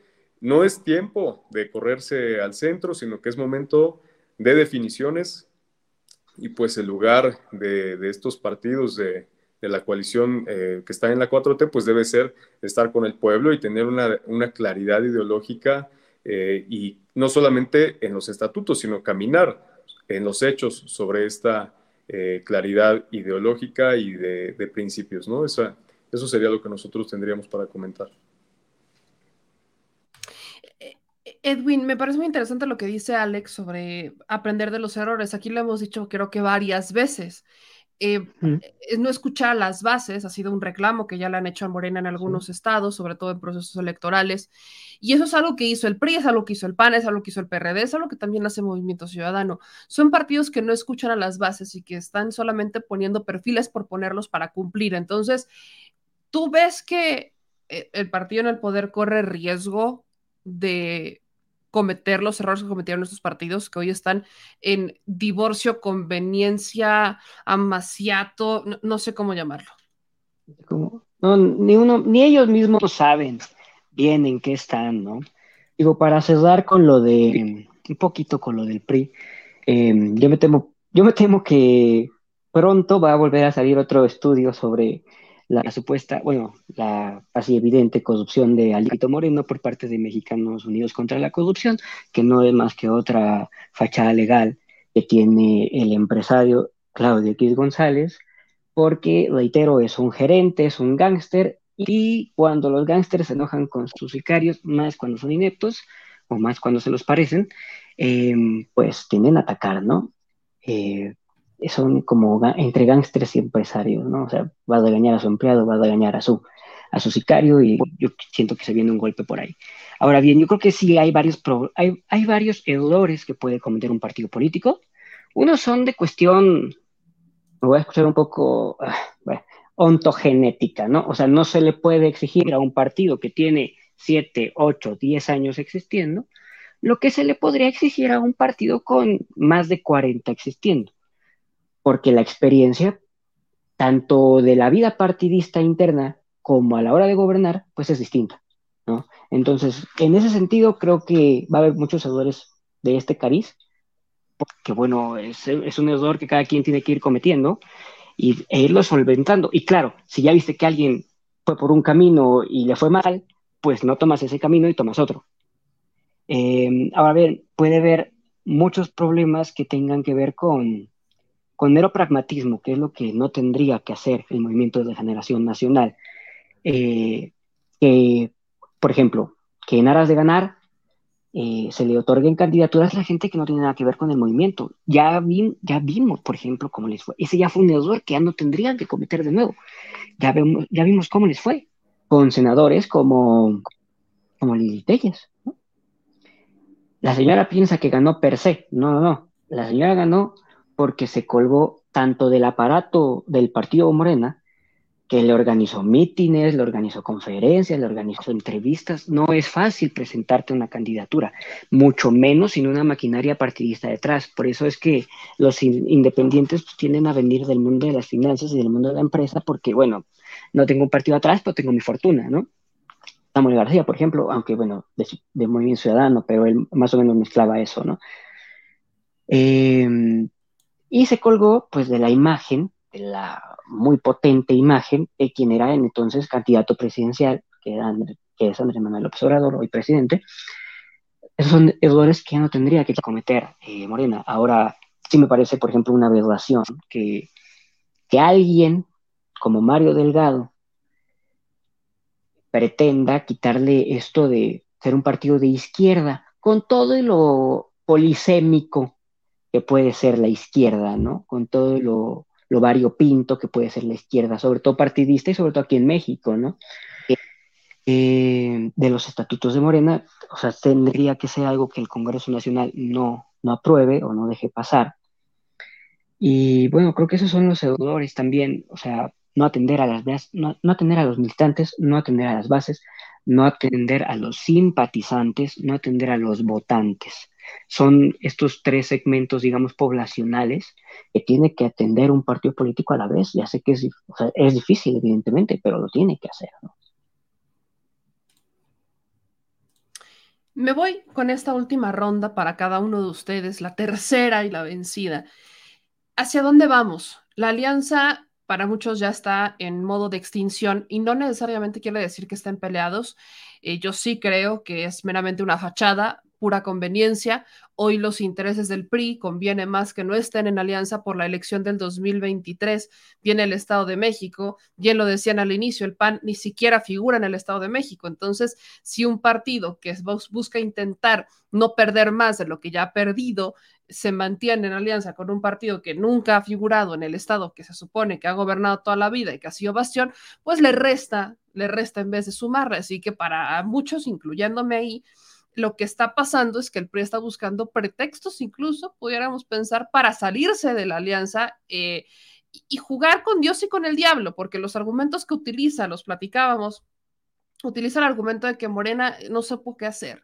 Morena es tan malo y entonces el PRI tiene que llegar tiene que llegar a ayudarles, ¿no? Mientras que Morena los está dejando completamente exhibidos en el debate de decir, bueno, es que ustedes eh, ahora son valientes, vénganse con nosotros, etcétera. Pero ¿hacia dónde vamos? Hay quienes apuntan que estamos hacia un primor, hay quienes apuntan que es meramente conveniencia y que nunca se van a separar PRI PAN PRD, están demasiado unidos desde hace ya muchos años como para separarse, y hay quienes dicen que pues esto no importa, lo que importa es que Morena es el que está ganando todo y en donde deberían de enfocarse las estrategias es justamente en que Morena no cometa estos errores. ¿Cuál sería la prioridad? ¿Cuál es su visión? ¿Cuál es su análisis de aquí a las elecciones del 2023 y luego 2024, Estef? Pues creo que lo principal es que Morena no cometa el mismo error que han venido cometiendo estos partidos, porque pues sí, ahorita Morena viene ganando todo porque tiene un presidente bastante fuerte, un presidente que tiene una comunicación constante con, la ciudadanía día a día en sus mañaneras y tiene, es la mejor estrategia de comunicación que se tiene. Sin embargo, el partido ha cometido muchos errores y me refiero a muchos liderazgos que tienen, que se han confiado, que piensan que eh, la marca de Morena eh, precisamente por el presidente, los va a sostener a todos en un hilo y los va a poder cargar a todos. Hasta ahorita el presidente ha podido hacerlo, pero pues hay que mencionar que el presidente no va a durar toda la vida, el presidente se va en el 2024, entonces hay que tener mucha claridad a los procesos que vienen ahora internos el fin de semana. Sin duda, Morena tiene que mantenerse en la izquierda, porque así nació hoy, porque esa es la confianza de, de los votantes, es la confianza que siguen teniendo los votantes día a día, lo siguen refrendando no por nada, en, la revocación de mandato el presidente sacó 15 mil, 15, millones, perdón, eh, más de 15 millones. Entonces, seguimos viendo que la gente está por el lado de la izquierda, el cambiar, el reformar, el quererse pasar al centro. Bien lo dice el presidente, estamos en tiempos de definiciones y las definiciones han hecho que los mexicanos tengan muy claro qué es lo que va a pasar o lo que está pasando estos partidos precisamente están perdiendo esta masa amorfa media rara porque pues están mezclando ideologías opuestas, porque no hay una claridad eh, de qué, y claro, por supuesto que sale ganando el PAN, porque aquí los únicos que siempre han sido lo que son ahorita, pues son precisamente los panistas. Los panistas siempre han estado totalmente en contra de, de, de un sector de la sociedad al cual le llaman nacos, por ejemplo, que ahora nos dicen chairos, pero antes eran nacos.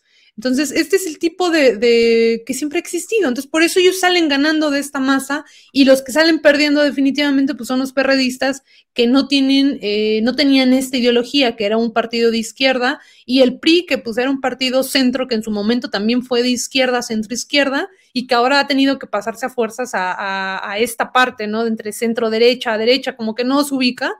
Y bueno, aparte el tema de Peña Nieto y todo lo demás, y ya la, lo desvirtuado que está el partido, pero creo que sí, el PAN gana por eso, por esa radicalidad que tiene tipo nivel fascismo y que es lo mejor o lo más opositor que puede tener el presidente, por supuesto, es como el, negro y el blanco, por eso los panistas siguen ganando.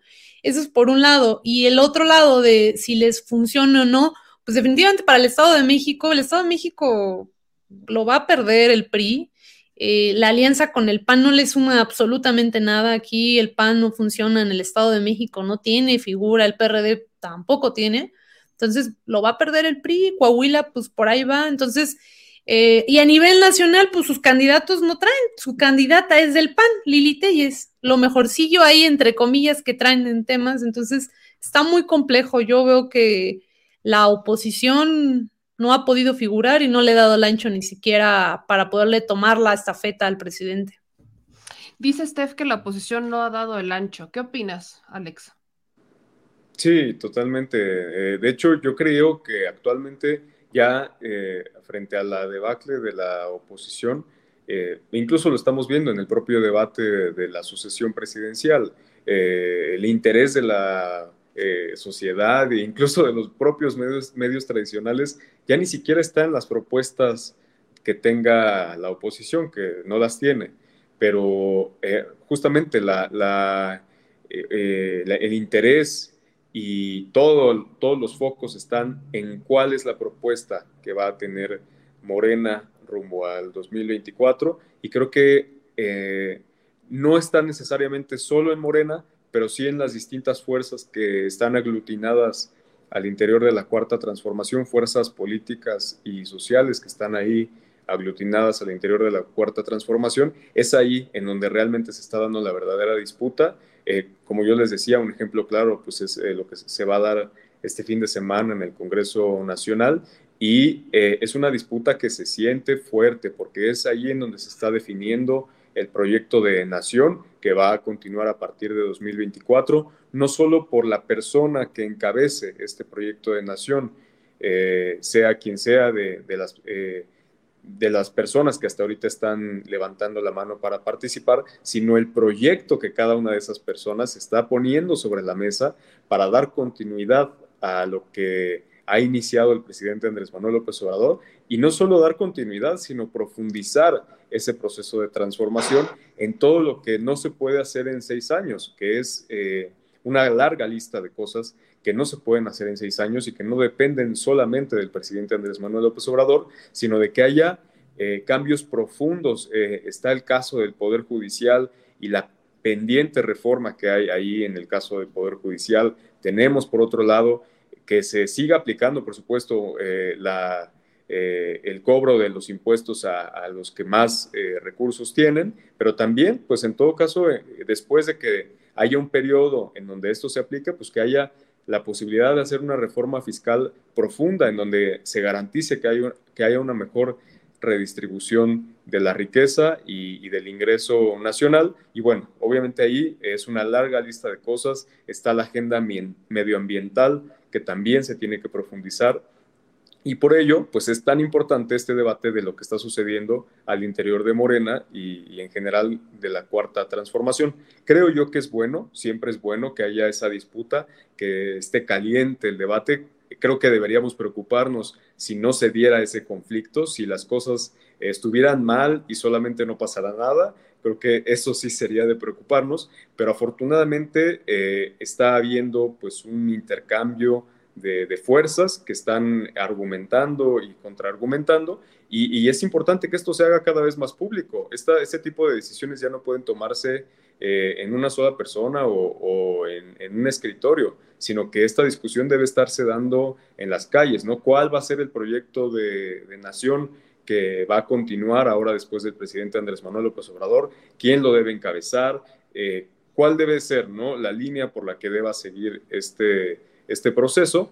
Y bueno, en general, ahí está creo que ahora la, la, discusión, por eso hay que tomar, eh, pues mucho, hay que poner mucho ojo en lo que se está moviendo pues al interior de, la 4T y, e independientemente de eso, pues aprovechar por supuesto eh, estos tambaleos eh, y esta debilidad de la oposición para avanzar cuanto más se pueda. Viene la reforma electoral y para cerrar me gustaría también hilar lo que sucede con la oposición ahorita y con esta crisis interna que hay en, en, los partidos con el tema de la reforma electoral, porque una de las cosas que está proponiendo la reforma electoral es eliminar el financiamiento ordinario a los partidos políticos, que ahora solo se sostengan a partir de las aportaciones de su militancia. Imagínense qué va a suceder si esto eh, avanza y si se le quita el financiamiento ordinario tanto a la, a tanta, tanto a la oposición como a Morena y que eh, los partidos pues dependan enteramente de las aportaciones de su militancia. Esto va a darle todo el poder a la militancia de los partidos y en el momento en el que las dirigencias estén haciendo algo que no sea correcto, pues las y los militantes van a estar en la posibilidad de retirarles sencillamente ¿no? el apoyo eh, en cuanto a las aportaciones para sostener eh, todo el partido. ¿no? Creo que esa es una de las cosas más fuertes que plantea la, la reforma electoral y es por ello que debe de avanzar y se debe de aprovechar esta situación en la que se encuentra la oposición para acelerar el proceso de la reforma electoral y hacer un llamado pues a que también se abra esta discusión en las calles y, nos movilicemos ¿no? para, para aprovechar estos, estos momentos. Edwin, ¿tú qué opinas? Bueno, pues se hablaba de la, de la identidad, hablabas de que en efecto cuando hacen campaña la hacen juntos y cuando gobiernan, pues gobierna básicamente el PAN porque así es esto, no hay gobiernos de coalición en México a ningún nivel, ni hay reglas ni leyes que obliguen formar una coalición de gobierno, no es lo mismo con una coalición electoral. Aquí en México no existen gobiernos de coalición en ningún nivel de gobierno. Mm, ahora bien, tan importante, bueno, o sea, claro que el Movimiento de Generación Nacional es un partido que nace como una especie de aglutinamiento de muchos movimientos de izquierda, de todo tipo de izquierda. Hay desde viejos militantes del Partido Comunista, como lo pueden ser Alejandro Encinas, ¿no? o el titular de la Unidad de Inteligencia Financiera, el actual, no Santiago Nieto, em, hasta gente del centro derecha, como lo puede ser Tatiana Cloutier. ¿no? Digo, no, no me queda claro que sea militante de Morena, pero bueno, por lo menos también gracias a Morena está hoy la Secretaría de Economía. Nos puede gustar más o menos su papel, pero bueno, ahí está. Y ella representa un sector de centro derecha que también eh, está militando, militando dentro de Morena, ¿no? ¿Hacia dónde va la alianza? No lo sé. Eh, a veces, cuando un tonto agarra un camino, el camino se acaba, pero el tonto sigue. Entonces, pues yo creo que en parte Morena lo que tiene que hacer es sentarse y ver hasta dónde acaba. Eh, me parece que en algunos lugares podrían ser electoralmente competitivos si es que logran una candidatura conjunta, pero no lo van a lograr, no se van a poner de acuerdo, y aunque llegaran, el mayor beneficiado sería el PAN. Aparte de que me parece que es el único partido que a pesar de que tiene pocos militantes, es el que me parece que tiene pues más cuadros. Uno puede cuestionar bastante el ideario de los cuadros políticos que tiene el PAN, pero es un partido que tiene cuadros. Claro, todos son una caterva de duacistas, de fascistas y demás, pero bueno, los tiene. En cambio, en el PRI, pues no, no como la gran cosa y en el de menos, porque aparte, yo creo que ya nada más le quedan cinco o seis militantes al PDD y dos abogados fiados que les fía el PAN y uno que le fía el Claudio González y se acabó, ¿no? Em, hablamos de la, de la reforma electoral, sí hay que hablar. Yo, por ejemplo, yo soy un fiero defensor del financiamiento público de los partidos, porque si te financian los militantes, pues el, mejor, el partido mejor financiado va a ser donde, donde, donde militen los banqueros. Y hay un, o donde, donde milite la patronal. Y entonces, claro que hay un partido en donde milita la patronal, pues es Acción Nacional. Donde militan los banqueros, pues rescatados por el FUBAPROA, por cierto, es Acción Nacional. Entonces, que se le quite el financiamiento público a los partidos, eh, pues le corta muchísimo la posibilidad de que cualquier hijo de vecino, como debe ser en una democracia, pueda participar precisamente en la democracia, ¿no? Entonces, bueno, lo del financiamiento de los partidos es algo muy complejo, o sea, mm, creo que sí debe haber topes, debe haber límites, debe haber una fiscalización muy fuerte, pero no, no, que no, solo que los militantes carguen, porque ¿qué va a pasar con los partidos en los que milita el, trabajador? Que gane 5 mil, 6 mil pesos al mes, ¿va a tener para sostener un partido y una familia de tres personas? Me temo que no. Y esos intereses políticos también deben estar representados. Entonces, bueno, eso del financiamiento público tiene sus muchos pros y sus contras, ¿no? Por lo demás, creo que sí hay que dar un gran debate, sobre todo, no solo, o sea, sobre todo a la representación política, ¿no? todas las reformas electorales en México han versado sobre las reglas para que opere el árbitro electoral, pero lo que hay que reformar o lo que hay que ver que tendríamos que buscar mejores fórmulas sería la representación política, o sea, la representación del pueblo mexicano en el poder legislativo. Y bueno, del Poder Judicial ya hasta el mismo presidente dijo, ya no voy a mandar ninguna reforma este sexenio porque me voy a enfangar ahí y no voy a terminar mi plan de gobierno. Mejor voy a enviar eh, reformas de cualquier otra cosa, menos del Poder Judicial. Imagínate el nivel de podredumbre que existe en el Poder Judicial para que el mismo presidente, no, lo, o sea, no me lo estoy inventando, lo dijo en una conferencia hace unos días. Dijo, no, ya del Poder Judicial ya ni lo voy a buscar reforma. Entonces, bueno, con eso cierro Oigan, pues yo les agradezco muchísimo, qué, muy buen análisis que, se ha hecho sobre Va por México y el futuro habrá que ver, habrá que ver. Yo soy partidaria de que va a haber una muy buena disputa por los candidatos, nunca se pusieron de acuerdo internamente, ahora menos. Entonces, habrá que ver qué pasa a partir de este momento. Yo empezaría por decir que les cumplan, que se muera la alianza y a ver si sí, sí se muere. Mi querida Steph, ayúdanos con tus redes sociales, porfa. Muchas gracias, Meme. a mí me encuentran como Stephanie Lavalle en todas las redes sociales, Twitter, Instagram, Facebook y por supuesto en TikTok. Ahí estamos. Alex, también ayúdame mucho con tus redes sociales, porfa. Muchas gracias. Como Alea Torres 01 en Twitter, como ale.atorres en, en Instagram y como Alejandro Torres en, en, Facebook. Ahí nos seguimos comunicando. Muchas gracias, Meme, Steph, Edwin. Ah, siempre es un gusto platicar con ustedes. No, hombre, un gusto. Y mi querido Edwin, tus redes, porfa. Mis redes, me parece que tengo un Instagram inutilizable, Ed Manning, no sé qué, pero Ed Manning 19, creo que lo pueden buscar. Y en mi, mi Twitter es arroba leviathan 1292, L-E-V-I-A-T-H-A-N 1292. Y pues aquí cada miércoles en México Ambidiestro, con Meme y Amén. Pues ahí está, chicos. Les agradezco muchísimo y nos vemos la próxima semana. Cuídense mucho. Y felices fiestas. Un abrazo y nos vemos mañana en el grito, en el Zócalo, ¿eh? Por allá, por allá les veo. Mañana en el grito. Por allá nos vemos. Yo sí voy a andar. Ya traigo sorpresa. Voy a andar. me- de que me ven, me ven. Eso quedará. Así que nos vemos allá a cantar con los Tigres del Norte. Como de que no. Un abrazote. Eso es todo. Igualmente a, a- a todos, todos.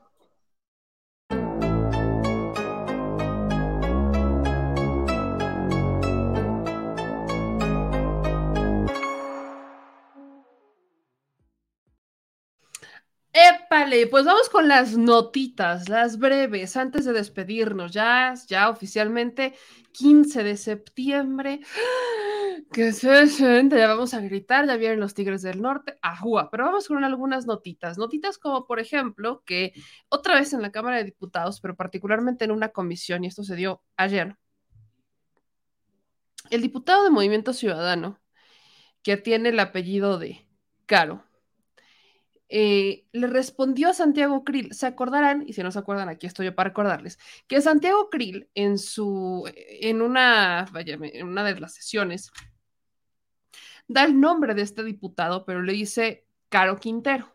O sea, lo confunde con, un, con Caro Quintero, con el criminal, por el apellido. Se le chispoteó, se le fueron las cabras al monte a Santiago Krill y se disculpa y todo, pero este diputado aprovechó la sesión en comisiones y sí, sí le contestó. Primero, recordemos el momento en el que Santiago Krill llama a este diputado de Movimiento Ciudadano, Caro Quintero, y ahorita les pondré justo la respuesta que le da este diputado, pero en una sesión posterior a este evento. Vea usted esto. Consultamos eh, al diputado Salvador Caro Quintero. Cabrera, perdón. No, una disculpa. Una disculpa, Salvador Caro Cabrera. Este fue, justo este fue el primer momento, esto es lo que pasa dentro de estas eh, discusión como que se burla de, no, no, no, es que eh, Salvador Caro Quintero, ay, perdón, perdón, ¿no? Ahí más o menos lo, lo tiene. Pero eh, resulta muy interesante cuando los, pues cuando tenemos al legislador, a Salvador Caro, al Salvador Caro Cabrera, así se llama, en un evento, justo diciendo, espéreme tantito, señor eh, diputado, como que pareciera, pareciera que no, que no más no, no más no cuadra un poco lo que dice y permíteme solamente agregarle que mi nombre, mi nombre es Salvador Caro, así es mi apellido, Caro. Escuche usted esta intervención del diputado de Movimiento Ciudadano, ya un poquito molesto con la, la burla de Santiago Krill. Lo que nos decía el PT hace unos momentos de poner un militar que ya lo denunció la alta comisionada de derechos humanos, por favor, eso no puede ser a costa de militarizar el país. Por favor, es verdaderamente ridículo lo que está proponiendo aquí el PRI. Dice que el secretariado técnico va a presentar eh, un informe semestral. ¿Y qué pasa si no lo presenta? ¿Y qué va a pasar si ese eh, es desfavorable? Pues va a pasar lo mismo que ha pasado en estos años, donde se debilitó perversamente a las policías municipales y estatales y donde la gente pues no le queda más que ver a una Guardia Nacional que ha sido totalmente inoperante en la prevención del delito del fuero común y a dónde más va a ir el gobierno municipal o estatal sin recursos, con el recorte de Fortasec, la desaparición de Subsemun, pues va a ir a lo que le caiga y lo que le cae es la Guardia Nacional que tiene, eh, eh, que forma parte de una estrategia de seguridad fallida del gobierno federal. Entonces, e- esta, este, esta reserva pues es un conjunto de falacias que lo que busca es Diputado. ocultar la negociación eh, por la Comisión de Gobernación para el diputado Lito entre el PRI y Morena y extender la militarización todavía a 10 años. ¿Es cuánto? Muchas gracias, diputado Salvador Caro. Diputado Cantón. mi tierra soledad. Torio, sería razonable de debate y, y a los pueblos afroamericanos sobre cuál ha sido su, eh, afromexicanos, sobre cuál ha sido su experiencia con eh, la milicia a lo largo de las últimas décadas. Por eso pedimos que reconsideren y que dejamos, dejemos el texto constitucional como está o valoremos extenderlo hasta el último día del sexenio. Eh, yo les quiero decir que en mi tiempo de legislador, dos legislaturas locales y lo que va de esta federal, nunca he puesto un adjetivo en el presidente de la República. Nunca me he visto en la necesidad de poner un adjetivo ni un insulto en un compañero legislador, aunque mi experiencia legislativa es modesta. Me parece de lo más ruin, cobarde y vulgar tener que usar el insulto para poder contrarrestar un debate cuando no se tienen argumentos y cuando uno se equivoca y promueve el estalinismo, el fascismo en esta Cámara. Me parece verdaderamente reprobable. Nunca viene por Es acá. un insulto a mi A ver, familia, no a quienes se apellidan en México como un servidor, y la verdad es que la presidencia debió haber puesto orden y tuvo esa omisión. A mí no me llega calor lo dicho porque comprendo la edad y la situación de quien lo hizo. Y le voy a del- mi apellido es Caro, Caro Cabrera. Y le voy a regalar unos Q-tips, unos cotonetes, por si no escucha bien, por su edad, lo haga de aquí en adelante. Consulte la secretaria si se admite a, en votación económica, si se admite a discusión Ahí está. Evidentemente esto sale porque este, este ruido fue dentro de la comisión, fue dentro de la propia comisión.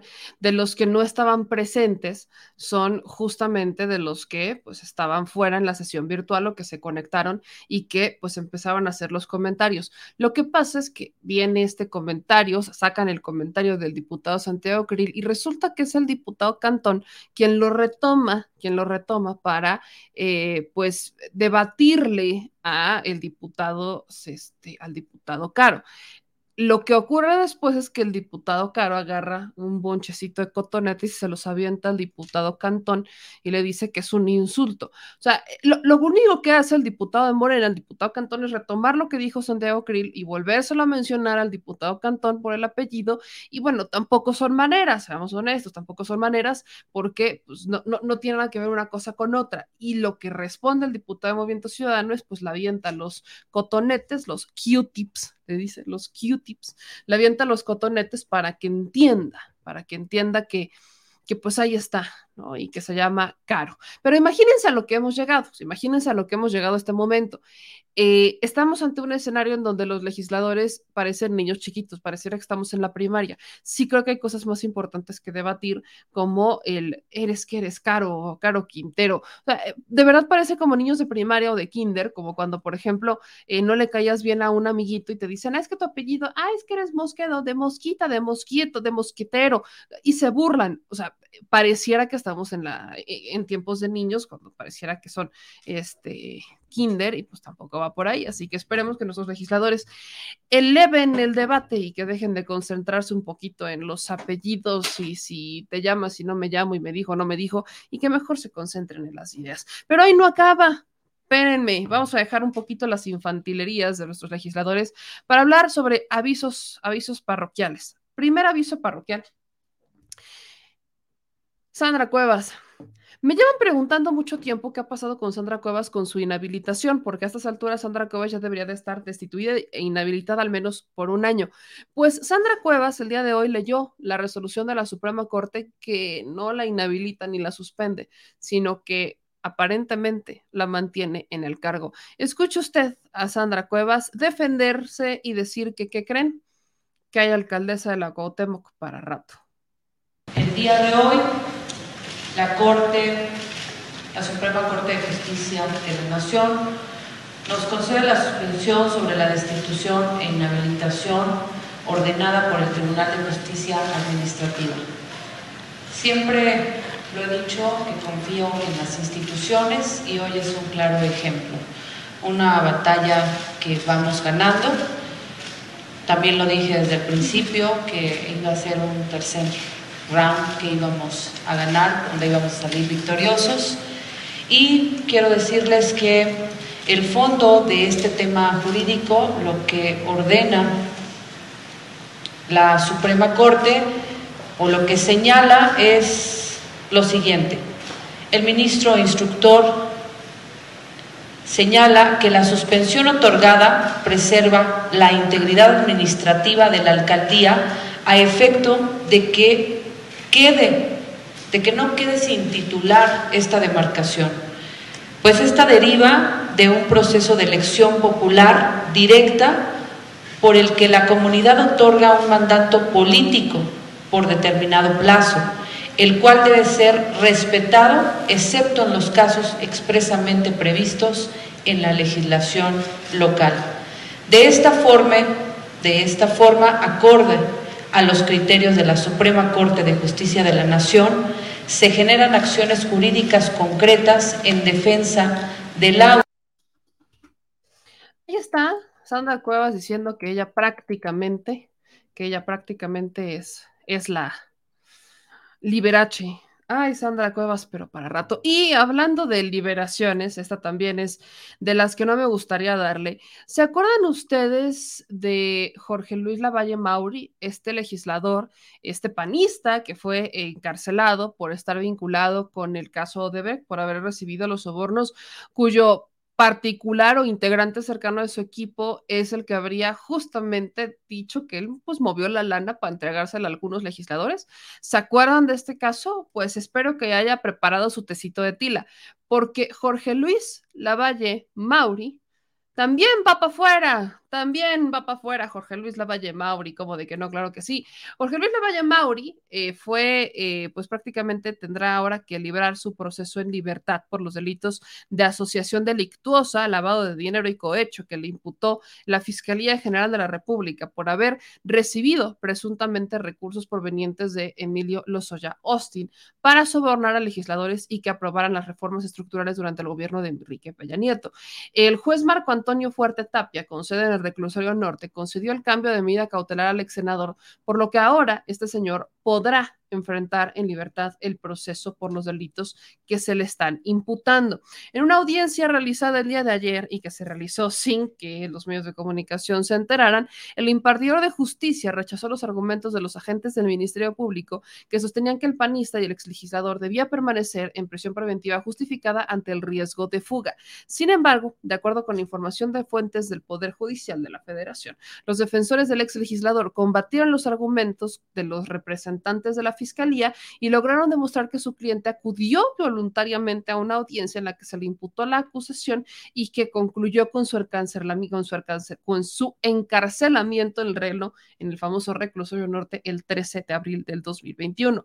Como parte de las medidas cautelares que se le impusieron a Jorge Luis Lavalle Mauri para obtener su libertad, es que debe portar un brazalete electrónico que permita monitorear su localización, se cancela la posibilidad de viajar al extranjero y debe de acudir mensualmente a firmar el famoso libro de procesados ante la unidad de medidas cautelares. En junio del año pasado, el magistrado Luis Alfonso Moltalvo Martínez ratificó la vinculación a proceso en contra del panista al considerar que la fiscalía presentó ilícitamente, eh, vaya, que presentó pruebas, más bien que, que, la fiscalía presentó pruebas para acreditar actividades ilícitas que habría cometido el ex senador y que pues el dinero que habría recibido estos recursos que recibe de procedencia ilícita, formó parte de un esquema con el cual se buscaba influir directamente en las decisiones legislativas del 2013 para decirlo en palabras español, pues prácticamente estamos hablando de la legislación de la reforma eh, energética de Enrique Peña Nieto. La acusación en contra de la Valle Mauri estima que el exlegislador debe recibir una sentencia de entre 12 y 39 años de prisión y pagar más de 97 millones de pesos por multas y reparación del daño por las acciones realizadas para que se aprobara la reforma energética durante el gobierno de Enrique Peña Nieto. Los cargos contra Jorge Luis Lavalle Mauri se sustentan en una carpeta de investigación que se inicia porque el exdirector de Pemex, Emilio Lozoya, es, eh, lo, hace, vaya, lo, lo acusa lo acusa para recibir este criterio de oportunidad que también violó por un patito Junan.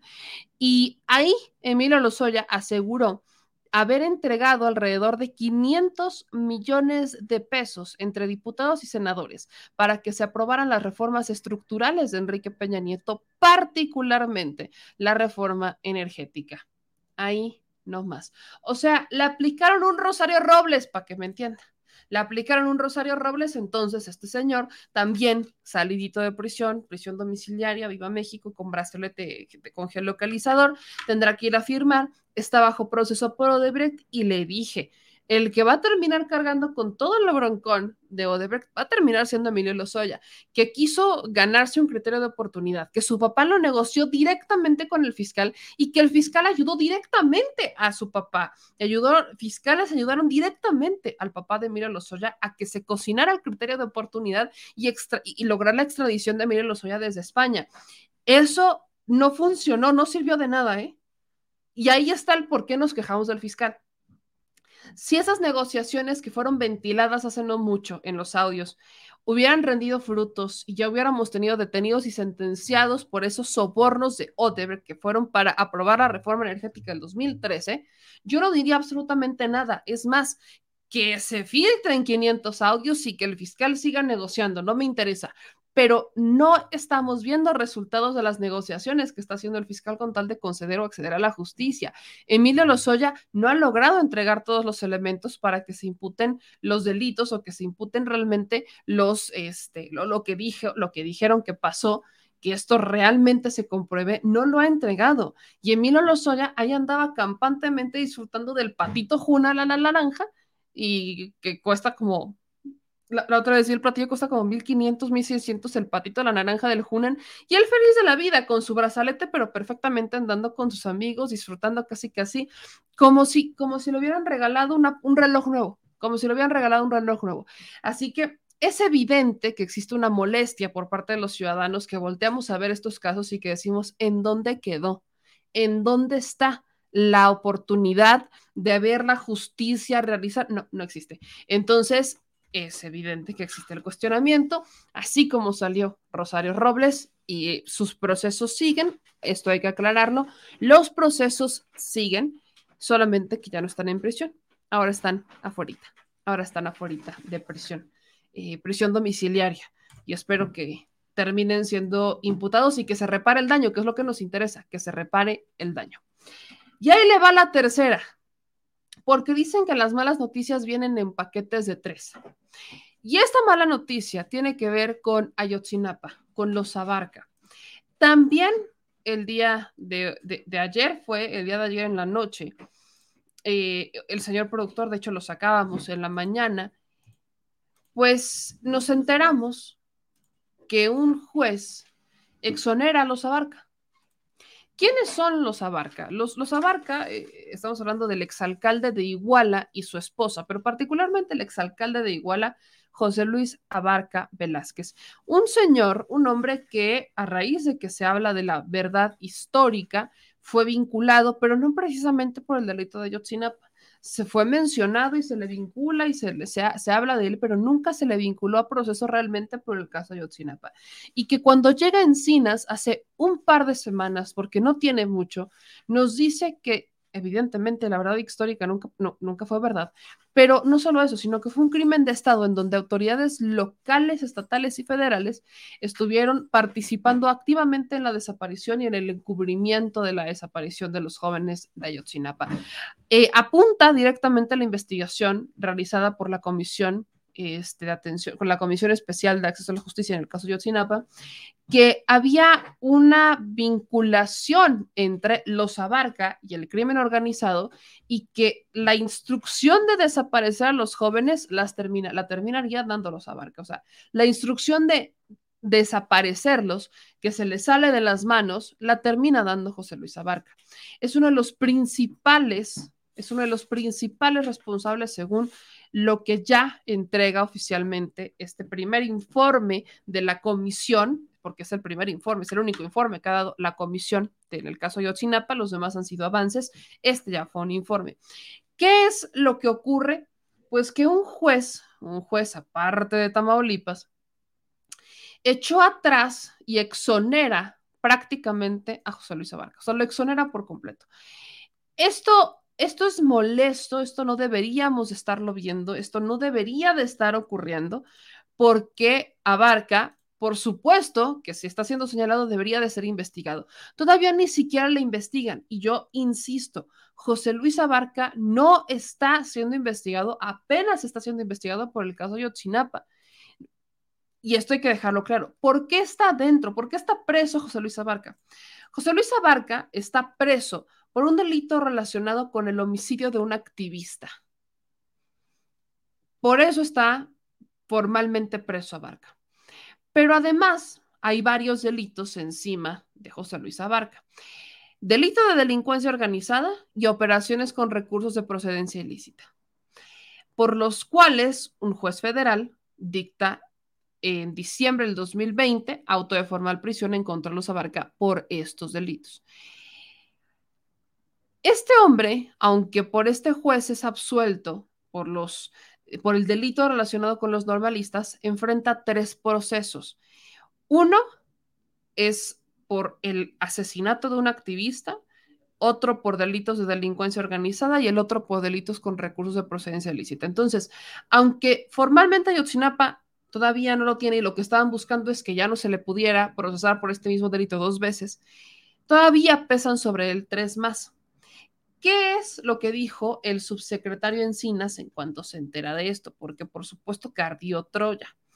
Lo que pasa, y déjenme rescatarles este Twitter del subsecretario Encinas, porque dijo que la fiscalía va a buscar que esto no este, que, va a buscar la manera de que no se eche atrás esta, este, e, esta investigación.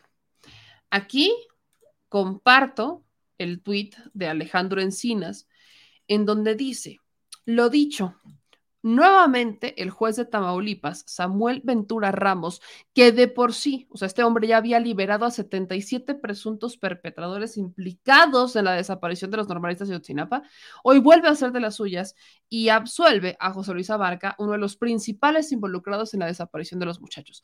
La Fiscalía General de la República tiene elementos suficientes para apelar este desafortunado acto de impunidad. Espero que se ejecuten de inmediato las órdenes de aprehensión contra los responsables de la desaparición de Ayotzinapa, como lo señalamos en el informe. ¿Qué está pasando con Ayotzinapa? Que estamos viendo a una fiscalía que va lento. La fiscalía emite órdenes de aprehensión, eh, anuncia que va a emitir 83 órdenes de aprehensión y dice que va a emitir órdenes de aprehensiones administrativas y órdenes de aprehensión para aquellos que estuvieron en roles más operativos por dos temas en particular. Uno es la desaparición de los jóvenes y el otro es el encubrimiento. Por el encubrimiento detienen a, Murillo Karam, que actualmente está en un hospital porque está enfermo. Y por el caso de Yotzinapa, empiezan por la desaparición de los jóvenes, es que empiezan a librar órdenes de aprehensión en contra de policías estatales, municipales y señalan particularmente autoridades locales estatales en las que estaría involucrado José Luis Abarca.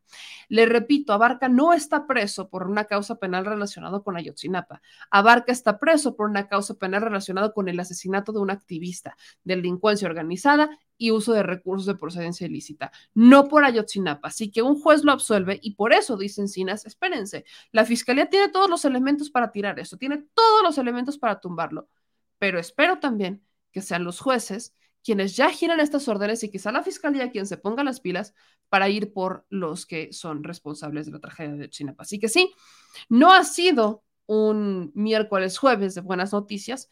Lamentablemente, aquí, aquí tenemos una más de los jueces que lejos de hacer su trabajo, le hacen el trabajito al crimen organizado. He ahí la impunidad. Y vámonos con esta otra de las breves, muy breves. Mañana es el grito, oficialmente, esta es la última. Mañana es el grito. Y ya, empezado, ya, empezaron a darse ciertas efervescencias por parte de los panistas, por ejemplo.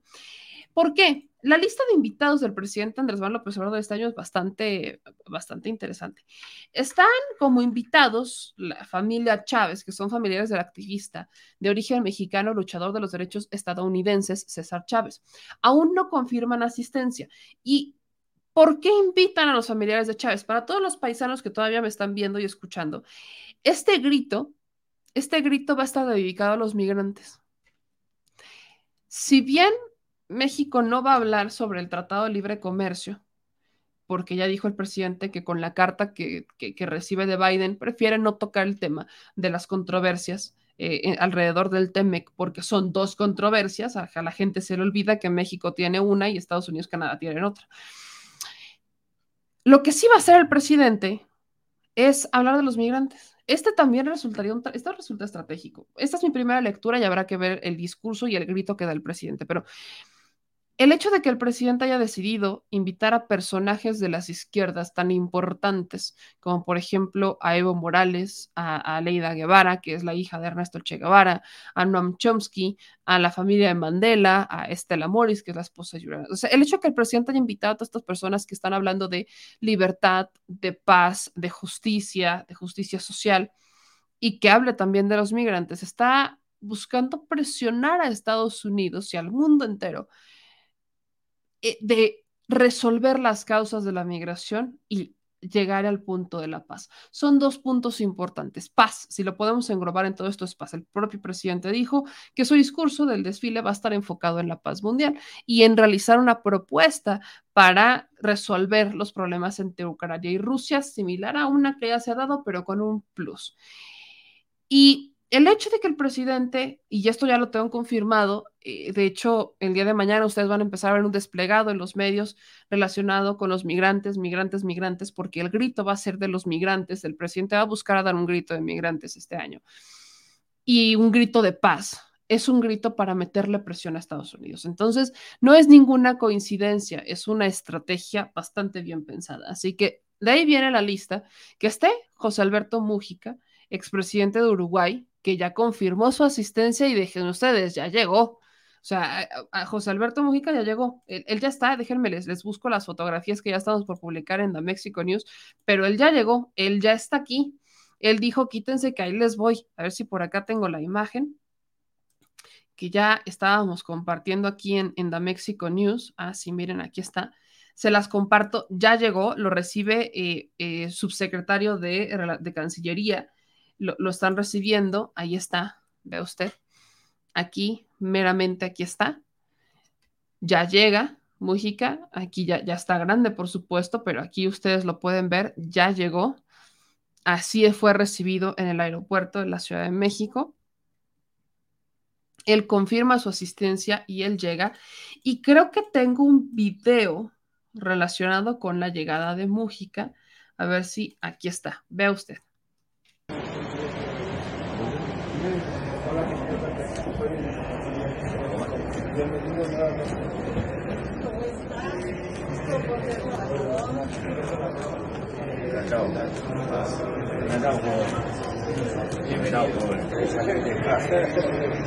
Yo estuve en su casa en febrero del 19 del grito, la fiesta patria. Sí. Muchas gracias.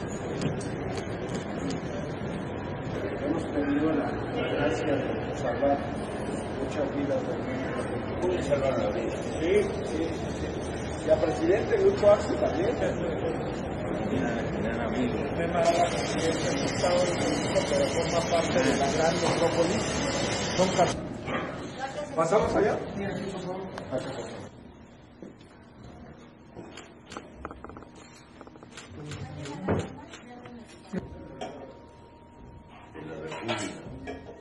El último ministro que tengo un... Tuve muchos compatriotas que vivieron acá y eh, en España, sí, sí, sí. Hasta...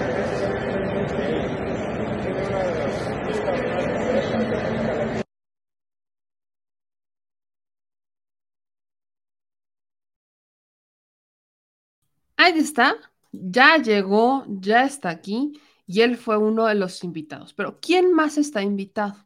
Stella Morris, que es esposa de Julian Assange, el fundador de, de Wikileaks, también va a estar eh, Gabriel y John Shipton, padre y hermano de, de, Julian Assange. Así que sí, por ahí me preguntan si van a estar, sí, sí van a estar. La familia Mandela, los familiares de Nelson Mandela, el expresidente de Sudáfrica, todavía no confirman asistencia. Noam Chomsky, un intelectual estadounidense, aún no confirmó su asistencia. Aida Guevara, hija de Ernesto Che Guevara, sí va a estar. La hija del Che Guevara sí está confirmada. Dalai Lama, aún no confirma asistencia. Evo Morales sí confirma la asistencia. Narendra Modi, que es primer ministro de la India, aún no confirma esta, e, asistencia. Y Martin Luther King III y su esposa, que es el hijo del activista Martin Luther King II, y ellos sí están confirmados. Entonces, los confirmados son los Luther King, este, Aleida Guevara, la hija del Che Guevara, eh, está también confirmado Evo Morales, está también confirmado la familia Assange y también está confirmado este, el expresidente de Uruguay, bastante querido y, que ha dado mensajes de bastante, bastante poderosos. Entonces, ellos ya están confirmados, faltan, faltan los Chávez, que creo que aquí César Chávez, para mucha gente aquí en México, preguntan, bueno, ¿y este quién es? En Estados Unidos lo ubican perfectamente bien, que fue eh, pues un activista por los derechos, un activista que trabajó en el campo, fue un trabajador del campo estadounidense de origen mexicano y se convirtió en el más reconocido activista latinoamericano de los derechos civiles. Fue fuertemente promocionado por el movimiento sindical estadounidense que buscaba incluir a miembros hispanos. Eh, su promoción el sindicalismo a través de las relaciones públicas y usó de tácticas agresivas, pero nunca violentas, para convertir la lucha de los trabajadores campesinos en una causa moral que contaba con un apoyo a nivel nacional. A finales de los 70, a 1970, sus tácticas habían obligado a, cultivador, a los cultivadores a reconocer a la Unión de Campesinos como una figura portavoz de la negociación para 50 mil agricultores en California y Florida. Hay nada más. Eh, él nace el 31 de marzo de 1927 en Yuma, Arizona, en una familia méxico-estadounidense con seis hijos. Eh, tenía este varios hermanos, digo seis hijos, le pone el nombre del abuelo, Cesario Chávez. y la familia Chávez tuvo muchísimas dificultades, como muchísimos, y pues él dejó la escuela en séptimo grado, fue el último año en atender a la escuela formal porque se puso a trabajar, una historia que conocemos bastante. Así que su liderazgo evidentemente es reconocido. Le, han dado, le dieron varios premios, la Medalla Presidencial de la Libertad en el 94, la Labor Hall of Honor en el 98, el Salón de la Fama de California en el 2006, este Greatest Public Service Benefit of Disadvantage en el 73, el Premio Gandhi en el 89, el Premio Passemin Terris en United Farms en Ontario, o sea, de verdad tiene, tiene varios, tiene varios este, eh, premios, varios reconocimientos por el trabajo que realizó y pues es un luchador que ubican perfectamente en Estados Unidos. De hecho, aquí me decían en los comentarios, por ejemplo, Augusto Paul, yo iba a cinco casas donde vivió César Chávez, un activista a favor de los campesinos. Él está invitado, pero no ha confirmado asistencia, no ha confirmado asistencia, pero al menos, fue invitado. Así que ahí lo tienen, pero pues no podía faltar en un programa donde hemos, ah, eh, un programa donde hablamos de los panistas. No puede faltar la reacción de los panistas a Evo Morales, fíjese, a Evo Morales. Lo que es no conocer, lo que es no saber y lo que es no, lo que es no que les interesa. Vea usted este momento en donde Mariana Gómez del Campo en la Cámara de Diputados saca unas pancartas que dicen que Evo es un narcodictador. ¿Por qué a todo lo que no entienden le ponen narcodictador? No sé. Ahí ve usted.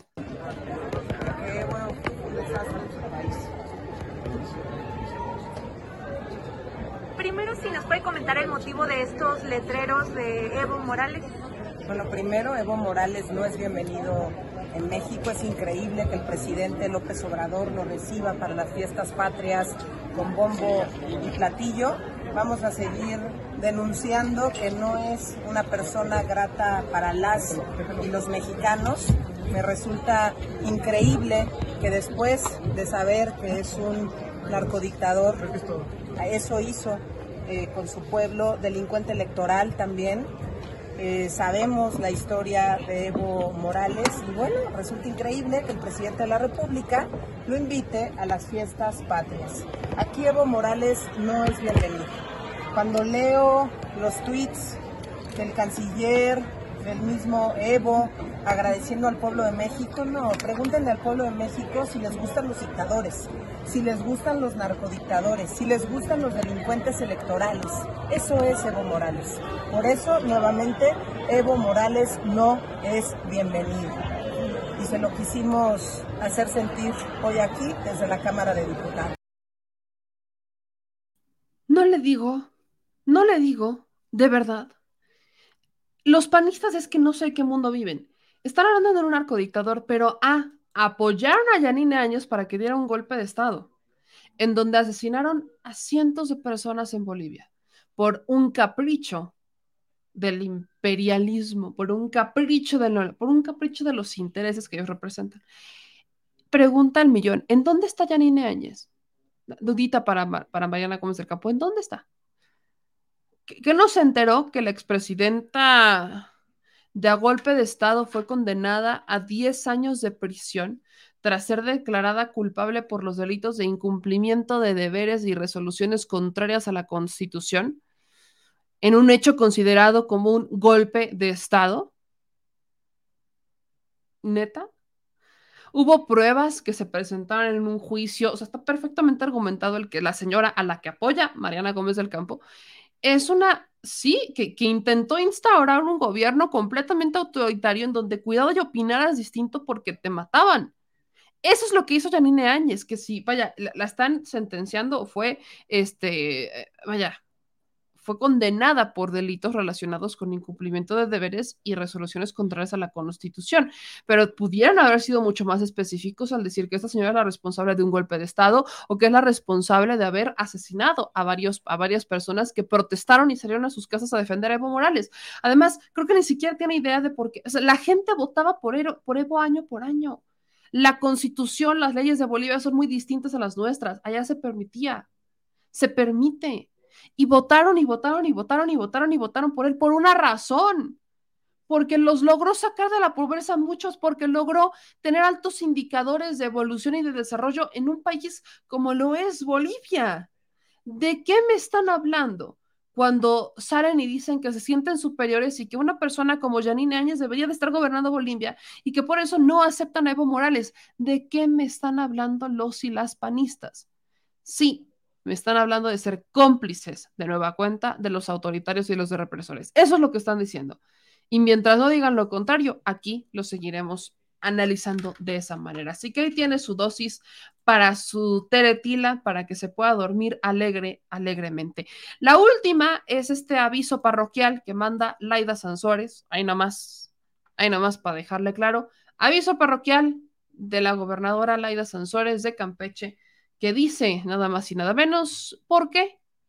Porque no hay más audio escándalos de Alejandro Moreno Cárdenas. Por si usted no vio el martes del jaguar, de este martes 12, martes 13, perdón, martes 13 de septiembre, con todo gusto yo se lo comparto. Quisiera decirles porque como hay todos los comentarios que por qué ya no sale Alito, ya, ya, se, ya se habían hecho adictos a Alito. ¿No? Entonces, pero eh, todavía eh, ayer subieron a estrados, todavía no nos llegaba la notificación, pero estamos siempre pendientes con Juan Pedro, que no se le va una, en donde por eso estamos siendo muy cuidadosos, que se requiere nuevamente a la autoridad responsable, o sea, gobernadora del Estado, para que se abstenga de difundir información y realizar declaraciones, manifestaciones o comentarios eh, con relación al quejoso, que ya sabemos quién es el quejoso, bien chechón, cuya naturaleza sea igual o similar a la de los actos reclamados. Esto para que, pues, estricto ejercicio, ¿no? El juez está siendo muy cuidadoso y la audiencia la tenemos el día 19 mm, nosotros esperamos este amparo lo debemos de ganar los ciudadanos porque esto es decir lo que sucede, evidenciar lo que el- los eh, pues faltas ya no más allá de faltas administrativas y creo que por eso fue que conmovió al país. Entonces ellos eh, eh, tienen este amparo es, es una suspensión pero se va a determinar. Entonces por eso es que hemos sido muy cuidadosos. Eso es lo que nos mueve fundamentalmente que se dieron otras coincidencias, pues qué bueno. Pero nosotros sí tenemos muy claro qué es lo que queremos y por eso seguiremos trabajando.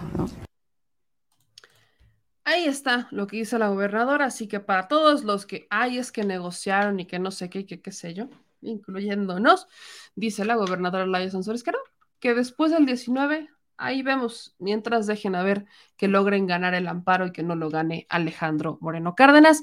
En palabras más frescas, eh, está este amparo que hasta este momento le impide hablar sobre Alejandro Moreno Cárdenas, le impide en todas sus modalidades y por eso se están esperando a la audiencia que tienen este próximo 19 de septiembre para dejar bien clarito quién ganó el amparo para presentar los puntos de defenderse y insistir en exhibir a Alejandro Moreno Cárdenas. Vámonos con sus comentarios. Dice César Germán, muchas felicidades, bebé. Me encanta ver tus videos, tus programas. Siempre me mantengo informado. Muchas gracias por tu labor. Guillermo Cano dice, yo digo que sí negociaron. Dice Bernardino, y la versión live action de Maui, esa Mariana Gómez que sabe de lo que los mexicanos queremos, que sabe siquiera de lo que necesitamos, habla porque Dios es grande y benévolo y mentirosa, dice aparte. Eh, dice Gregorio, por favor, ¿qué les pasa, morenistas? Apoyemos a Lito. Es nuestro as bajo la manga, dice Gregorio González. Dicen aquí por por en otros comentarios, México, AMLO, Bolivia, dos grandes hijos de América. Miren, nada más para que vayan ustedes preparándose para mañana. Ya los Tigres del Norte están dando los primeros acordes, vean nomás.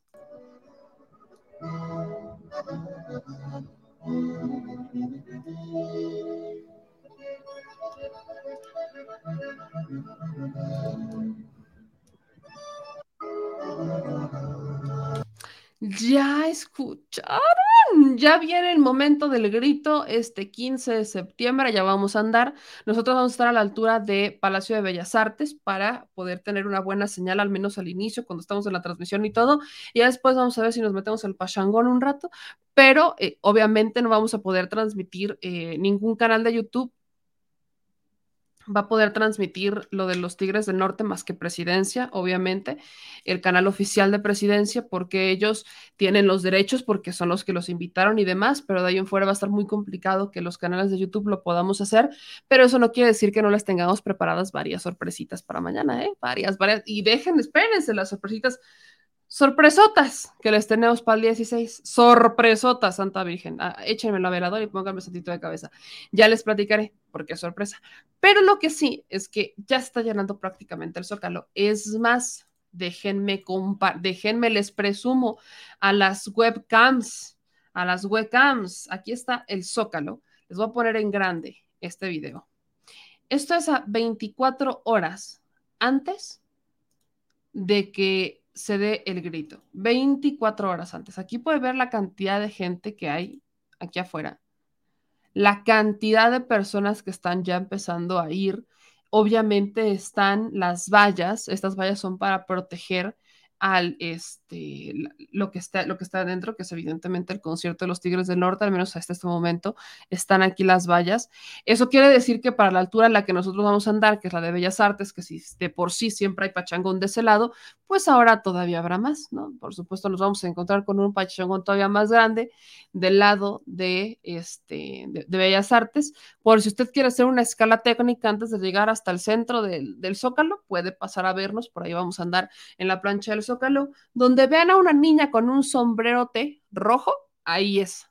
Ahí es, donde vean a una niña con un sombrerote rojo, definitivamente ahí estaremos transmitiendo en vivo para todas y todos ustedes este 15 de septiembre el grito, va a haber programa, claro que sí. Para la mañana les vamos a poner este un video, un video, los vamos a compartir, pero este les vamos a hacer videillos especiales con spoilers de lo que usted va a encontrar en nuestro canal y de los que nos estén escuchando, pues para que se les antoje y digan, ay, es que hoy sí quiero ver, hoy no solamente quiero escuchar la dulce voz de triciclo de Meme Yamel, hoy sí quiero ponerme a ver el programa. Así que ahí tienen todos ustedes que nos escuchan y nos ven y más o menos, esto fue hace un par de horas, así anda, vean nomás cómo estaban haciendo los ensayos de las luces para el día de mañana, los ensayos de luces y todo, para que quede todo perfectísimo para mañanita. Esto fue hace una hora prácticamente, menos de una hora más bien. Aquí tiene hace un par de minutos cómo se ve con las pruebas, todo. Qué hermoso el Zócalo, sobre todo vacío, yo lo disfruto muchísimo. Pero el día de mañana esto va a estar a reventar. ¿Quién va a venir al grito? Écheme, ¿quién va a venir al grito? Este, ¿con quién van a venir? ¿Qué van a hacer? Venga, chupacá. Vayan diciendo sus comentarios y por aquí nos vamos a estar viendo. Este dice, pero no estar muy lejos del balcón, meme. Laila, pero es que ni, no hay manera en que vayamos a, acercarnos al balcón, o sea, no, no hay manera humana, pues no hay manera humana que nos vayamos a acercar, porque eh, primero va a haber mucha gente y dos, siempre es un área bastante asegurada. Como prensa sí tenemos una acreditación para poder acercarnos, pero no hay internet, entonces no serviría de mucho que estuviéramos cerca porque no vamos a poder transmitir nada, no se va a ver. Ya la experiencia de haber estado ahí eh, tres veces nos indica que no, más no va a jalar. O sea, no, no va a jalar el internet. La maroma que nos tuvimos que aventar el año pasado fue épica para lograr una transmisión así y prácticamente nos, nos hicimos con el, el, video que estaba pasando presidencia porque ese se ve perfectamente bien. Entonces, lo que vamos a hacer es que sorpresa, tenemos algunas cosas pensadas para mañana que ustedes yo sé que las van a disfrutar muchísimo, pero les vamos a dar otra óptica además de lo que van a estar, de lo que le vamos a estar transmitiendo, compartiendo por parte de presidencia, que lo van a ver en perfecta calidad, que son los videos, el grito, el rostro del presidente, todo todo lo van a ver mañana de, con la mejor calidad posible. Así que sí vamos a estar desde el lado de Bellas Artes para que tengan otro tiro, el otro lado de la fiesta, pero este, vamos a estar haciendo la transmisión conjunta con lo que mande se propie para que ustedes vean lo más cerca, o sea, que vean la toma oficial de presidencia y que puedan ver el rostro del presidente, ¿no? Cuando esté gritando el grito y todo. Eh, pero les hago la advertencia, no va a haber internet mañana, o sea, esto sí es, e, es una realidad, nunca hay internet, de hecho vamos a intentar acercarnos lo más posible hasta donde el internet nos lo permita, pero la zona es complicada de por sí para el internet por el tipo de edificios y como se satura de gente, se satura la red y se casi casi se va abajo, entonces ahí está, ahí está eh, eh, el tema, ¿no? Eh, dice por aquí en otros comentarios, bienvenidos a todos los invitados del presidente para estas hermosas fiestas patrias. Son de lujo, dice Omega Rugal. Irónico que vayan a hacer los tocar, a tocar los Tigres del Norte, que fueron los que popularizaron el narco corrido y ni siquiera viven en México. Insisto, todo, todo tiene que ver con los migrantes. Para muchos migrantes, los Tigres del Norte son emblemáticos, son emblemáticos, son canciones emblemáticas para los, para los migrantes prácticamente el grito de mañana va a estar gran, gran parte del grito va a estar dedicado a los migrantes. De ahí, de ahí parte mucho, ¿no?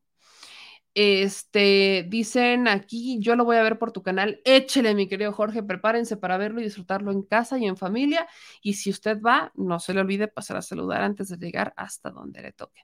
Pero bueno, yo con esta, con estas imágenes me despido. Yo soy Meme Yamel y le agradezco muchísimo que ustedes nos estén apoyando. Vamos a estar haciendo algunas grabaciones, subiendo, bajando, ustedes estén pendientes a lo largo del día, pero por lo pronto es hora de ir a descansar porque viene, viene un tiempo interesante y prepárense para las sorpresas del 15 y del 16 que tendremos en este espacio. No se les olvide eh, aquí dice Karina, no, desde antes los Tigres del Norte tienen corridos de los migrantes. Por eso le digo, los Tigres del Norte son emblemáticos para los migrantes. No, no, no fueron, o sea, sí tienen arco corridos, pero desde antes, o sea, eh, los Tigres del Norte son un grupo que sí es emblemático para muchos migrantes. Es emblemático, no voy a generalizar, pero sí lo escuchan mucho. Es de los más escuchados, por eso también de que estén mucho más en Estados Unidos que en México. Su, base está en Estados Unidos, no tanto en México, pues ahí, ahí lo tienen. Ellos, o sea, de ahí parte que se les haya invitado de ahí parte. Por eso es, es importante que lo tengan y, lo, ahí nomás se acuerden de eso. Entonces, yo con estas imágenes me despido. Les mando un abrazote gigante. Nos vemos ya en las fiestas patrias. Prepárense, por favor, sus mejores garritas, que si el sombrerote, que si el bigote, que si el bigote, que si la matraca, que si la bandera, que, que lo que usted vaya a hacer, pero compártalo y compártalo en familia, por favor. Suscríbase a nuestro canal, no se les olvide, para nosotros es importantísimo que usted nos apoye con esa suscripción al canal y que nos ayude compartiendo la transmisión. No se les olvide pasar también a nuestro portal de México News y activar la notificación ya estamos, por supuesto, trabajando en algunas mejoras que me pidieron porque me dicen, meme, es que yo llego por primera vez y no me aparece ninguna este, suscripción. Bueno, pues usted vaya, aquí de hecho está nuestra página, nuestro portal, vaya, éntrele y aquí va a encontrarla, va a encontrar notas importantes, va a encontrar videos, va a encontrar nuestras redes sociales y también va a encontrar nuestras publicaciones en imagen, notas como esta, que es justamente de la entrevista que le hicimos a la jefa de gobierno Claudia Sheinbaum, donde habla sobre los científicos que desafían al establishment, que son excluidos. Ahí la tiene, búsquela, compártala y active las notificaciones para que cada que subamos una nota usted se entere. Esto solamente los activan a través de la página web, me faltó decirlo. Ustedes si se meten por página web les va a notificar cuando estén en su servidor, en su computadora trabajando y estén informados con las notas más importantes y también con los videos más importantes. De ahí en fuera, yo lo dejo. Le agradezco como siempre que nos acompañe y que nos apoye con sus likes, con sus compartidas y que ya sepa a qué hora estamos aquí por si YouTube no, les notifica o si Facebook no les notifica. Nos vemos mañana, prepárense y viva México. Adiós.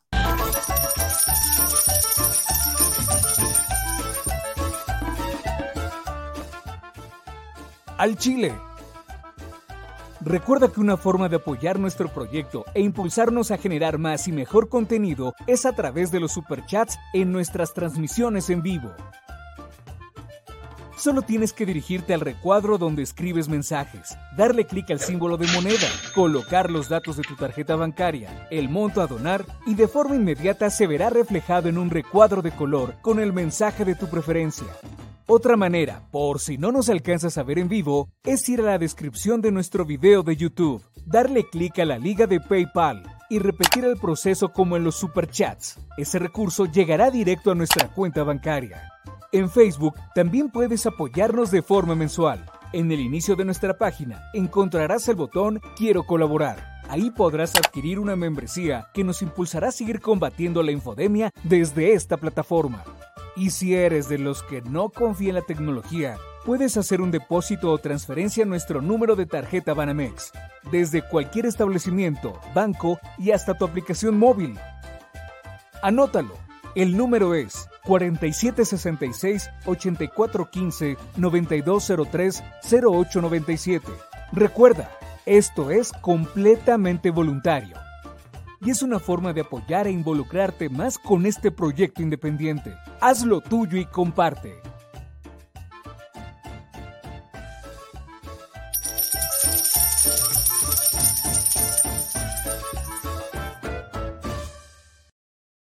Si estás en Puebla y quieres un café que de verdad sepa a café, ve a Georgian Café. Vas a encontrar postres, variedad de cafés, y pero sobre todo un precio justo y sabor inigualable. Por la pandemia, su servicio es solo para llevar, pero de verdad no te lo puedes perder.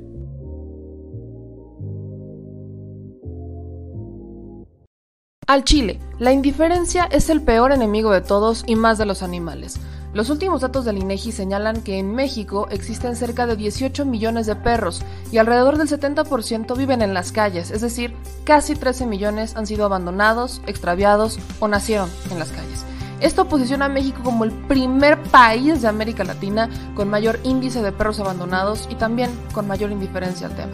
El abandono es un fenómeno que afecta a perros y gatos de todo tipo, no entiende de edades o de razas. El 20% de perros y el 11% de gatos abandonados son de pura raza, mientras que el resto son mestizos. Por otro lado, la mayoría de perros y gatos llegan al refugio en la edad adulta, aunque también son recogidos cachorros y animales de edad avanzada. El maltrato animal también está presente y nuestro país aún está en pañales, pese a que se está comenzando a legislar para crear sanciones más severas a quienes cometan ese tipo de delitos. Por eso es importante la participación ciudadana y pedimos tu ayuda. Es hora de dejar de callar y ayudar a darles voz a quienes siempre están ahí para darnos una patita. Educar, esterilizar, identificar, reflexionar y adoptar es básico para revertir la tendencia pero si tú no tienes la posibilidad de adoptar o rescatar, ayuda a diferentes organizaciones que ya lo hacen. Angelitos peludos.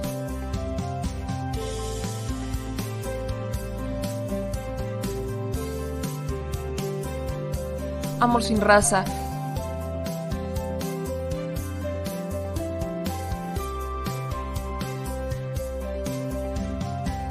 Frida Puebla,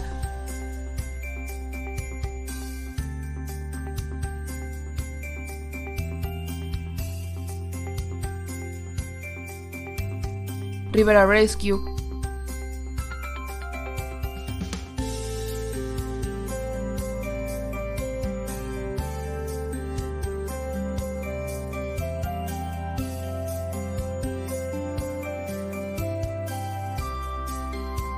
Voz Animal MX,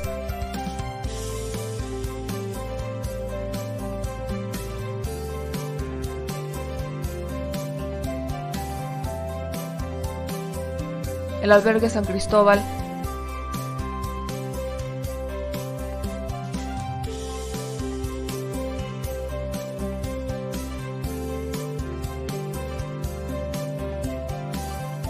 Fundación Toby.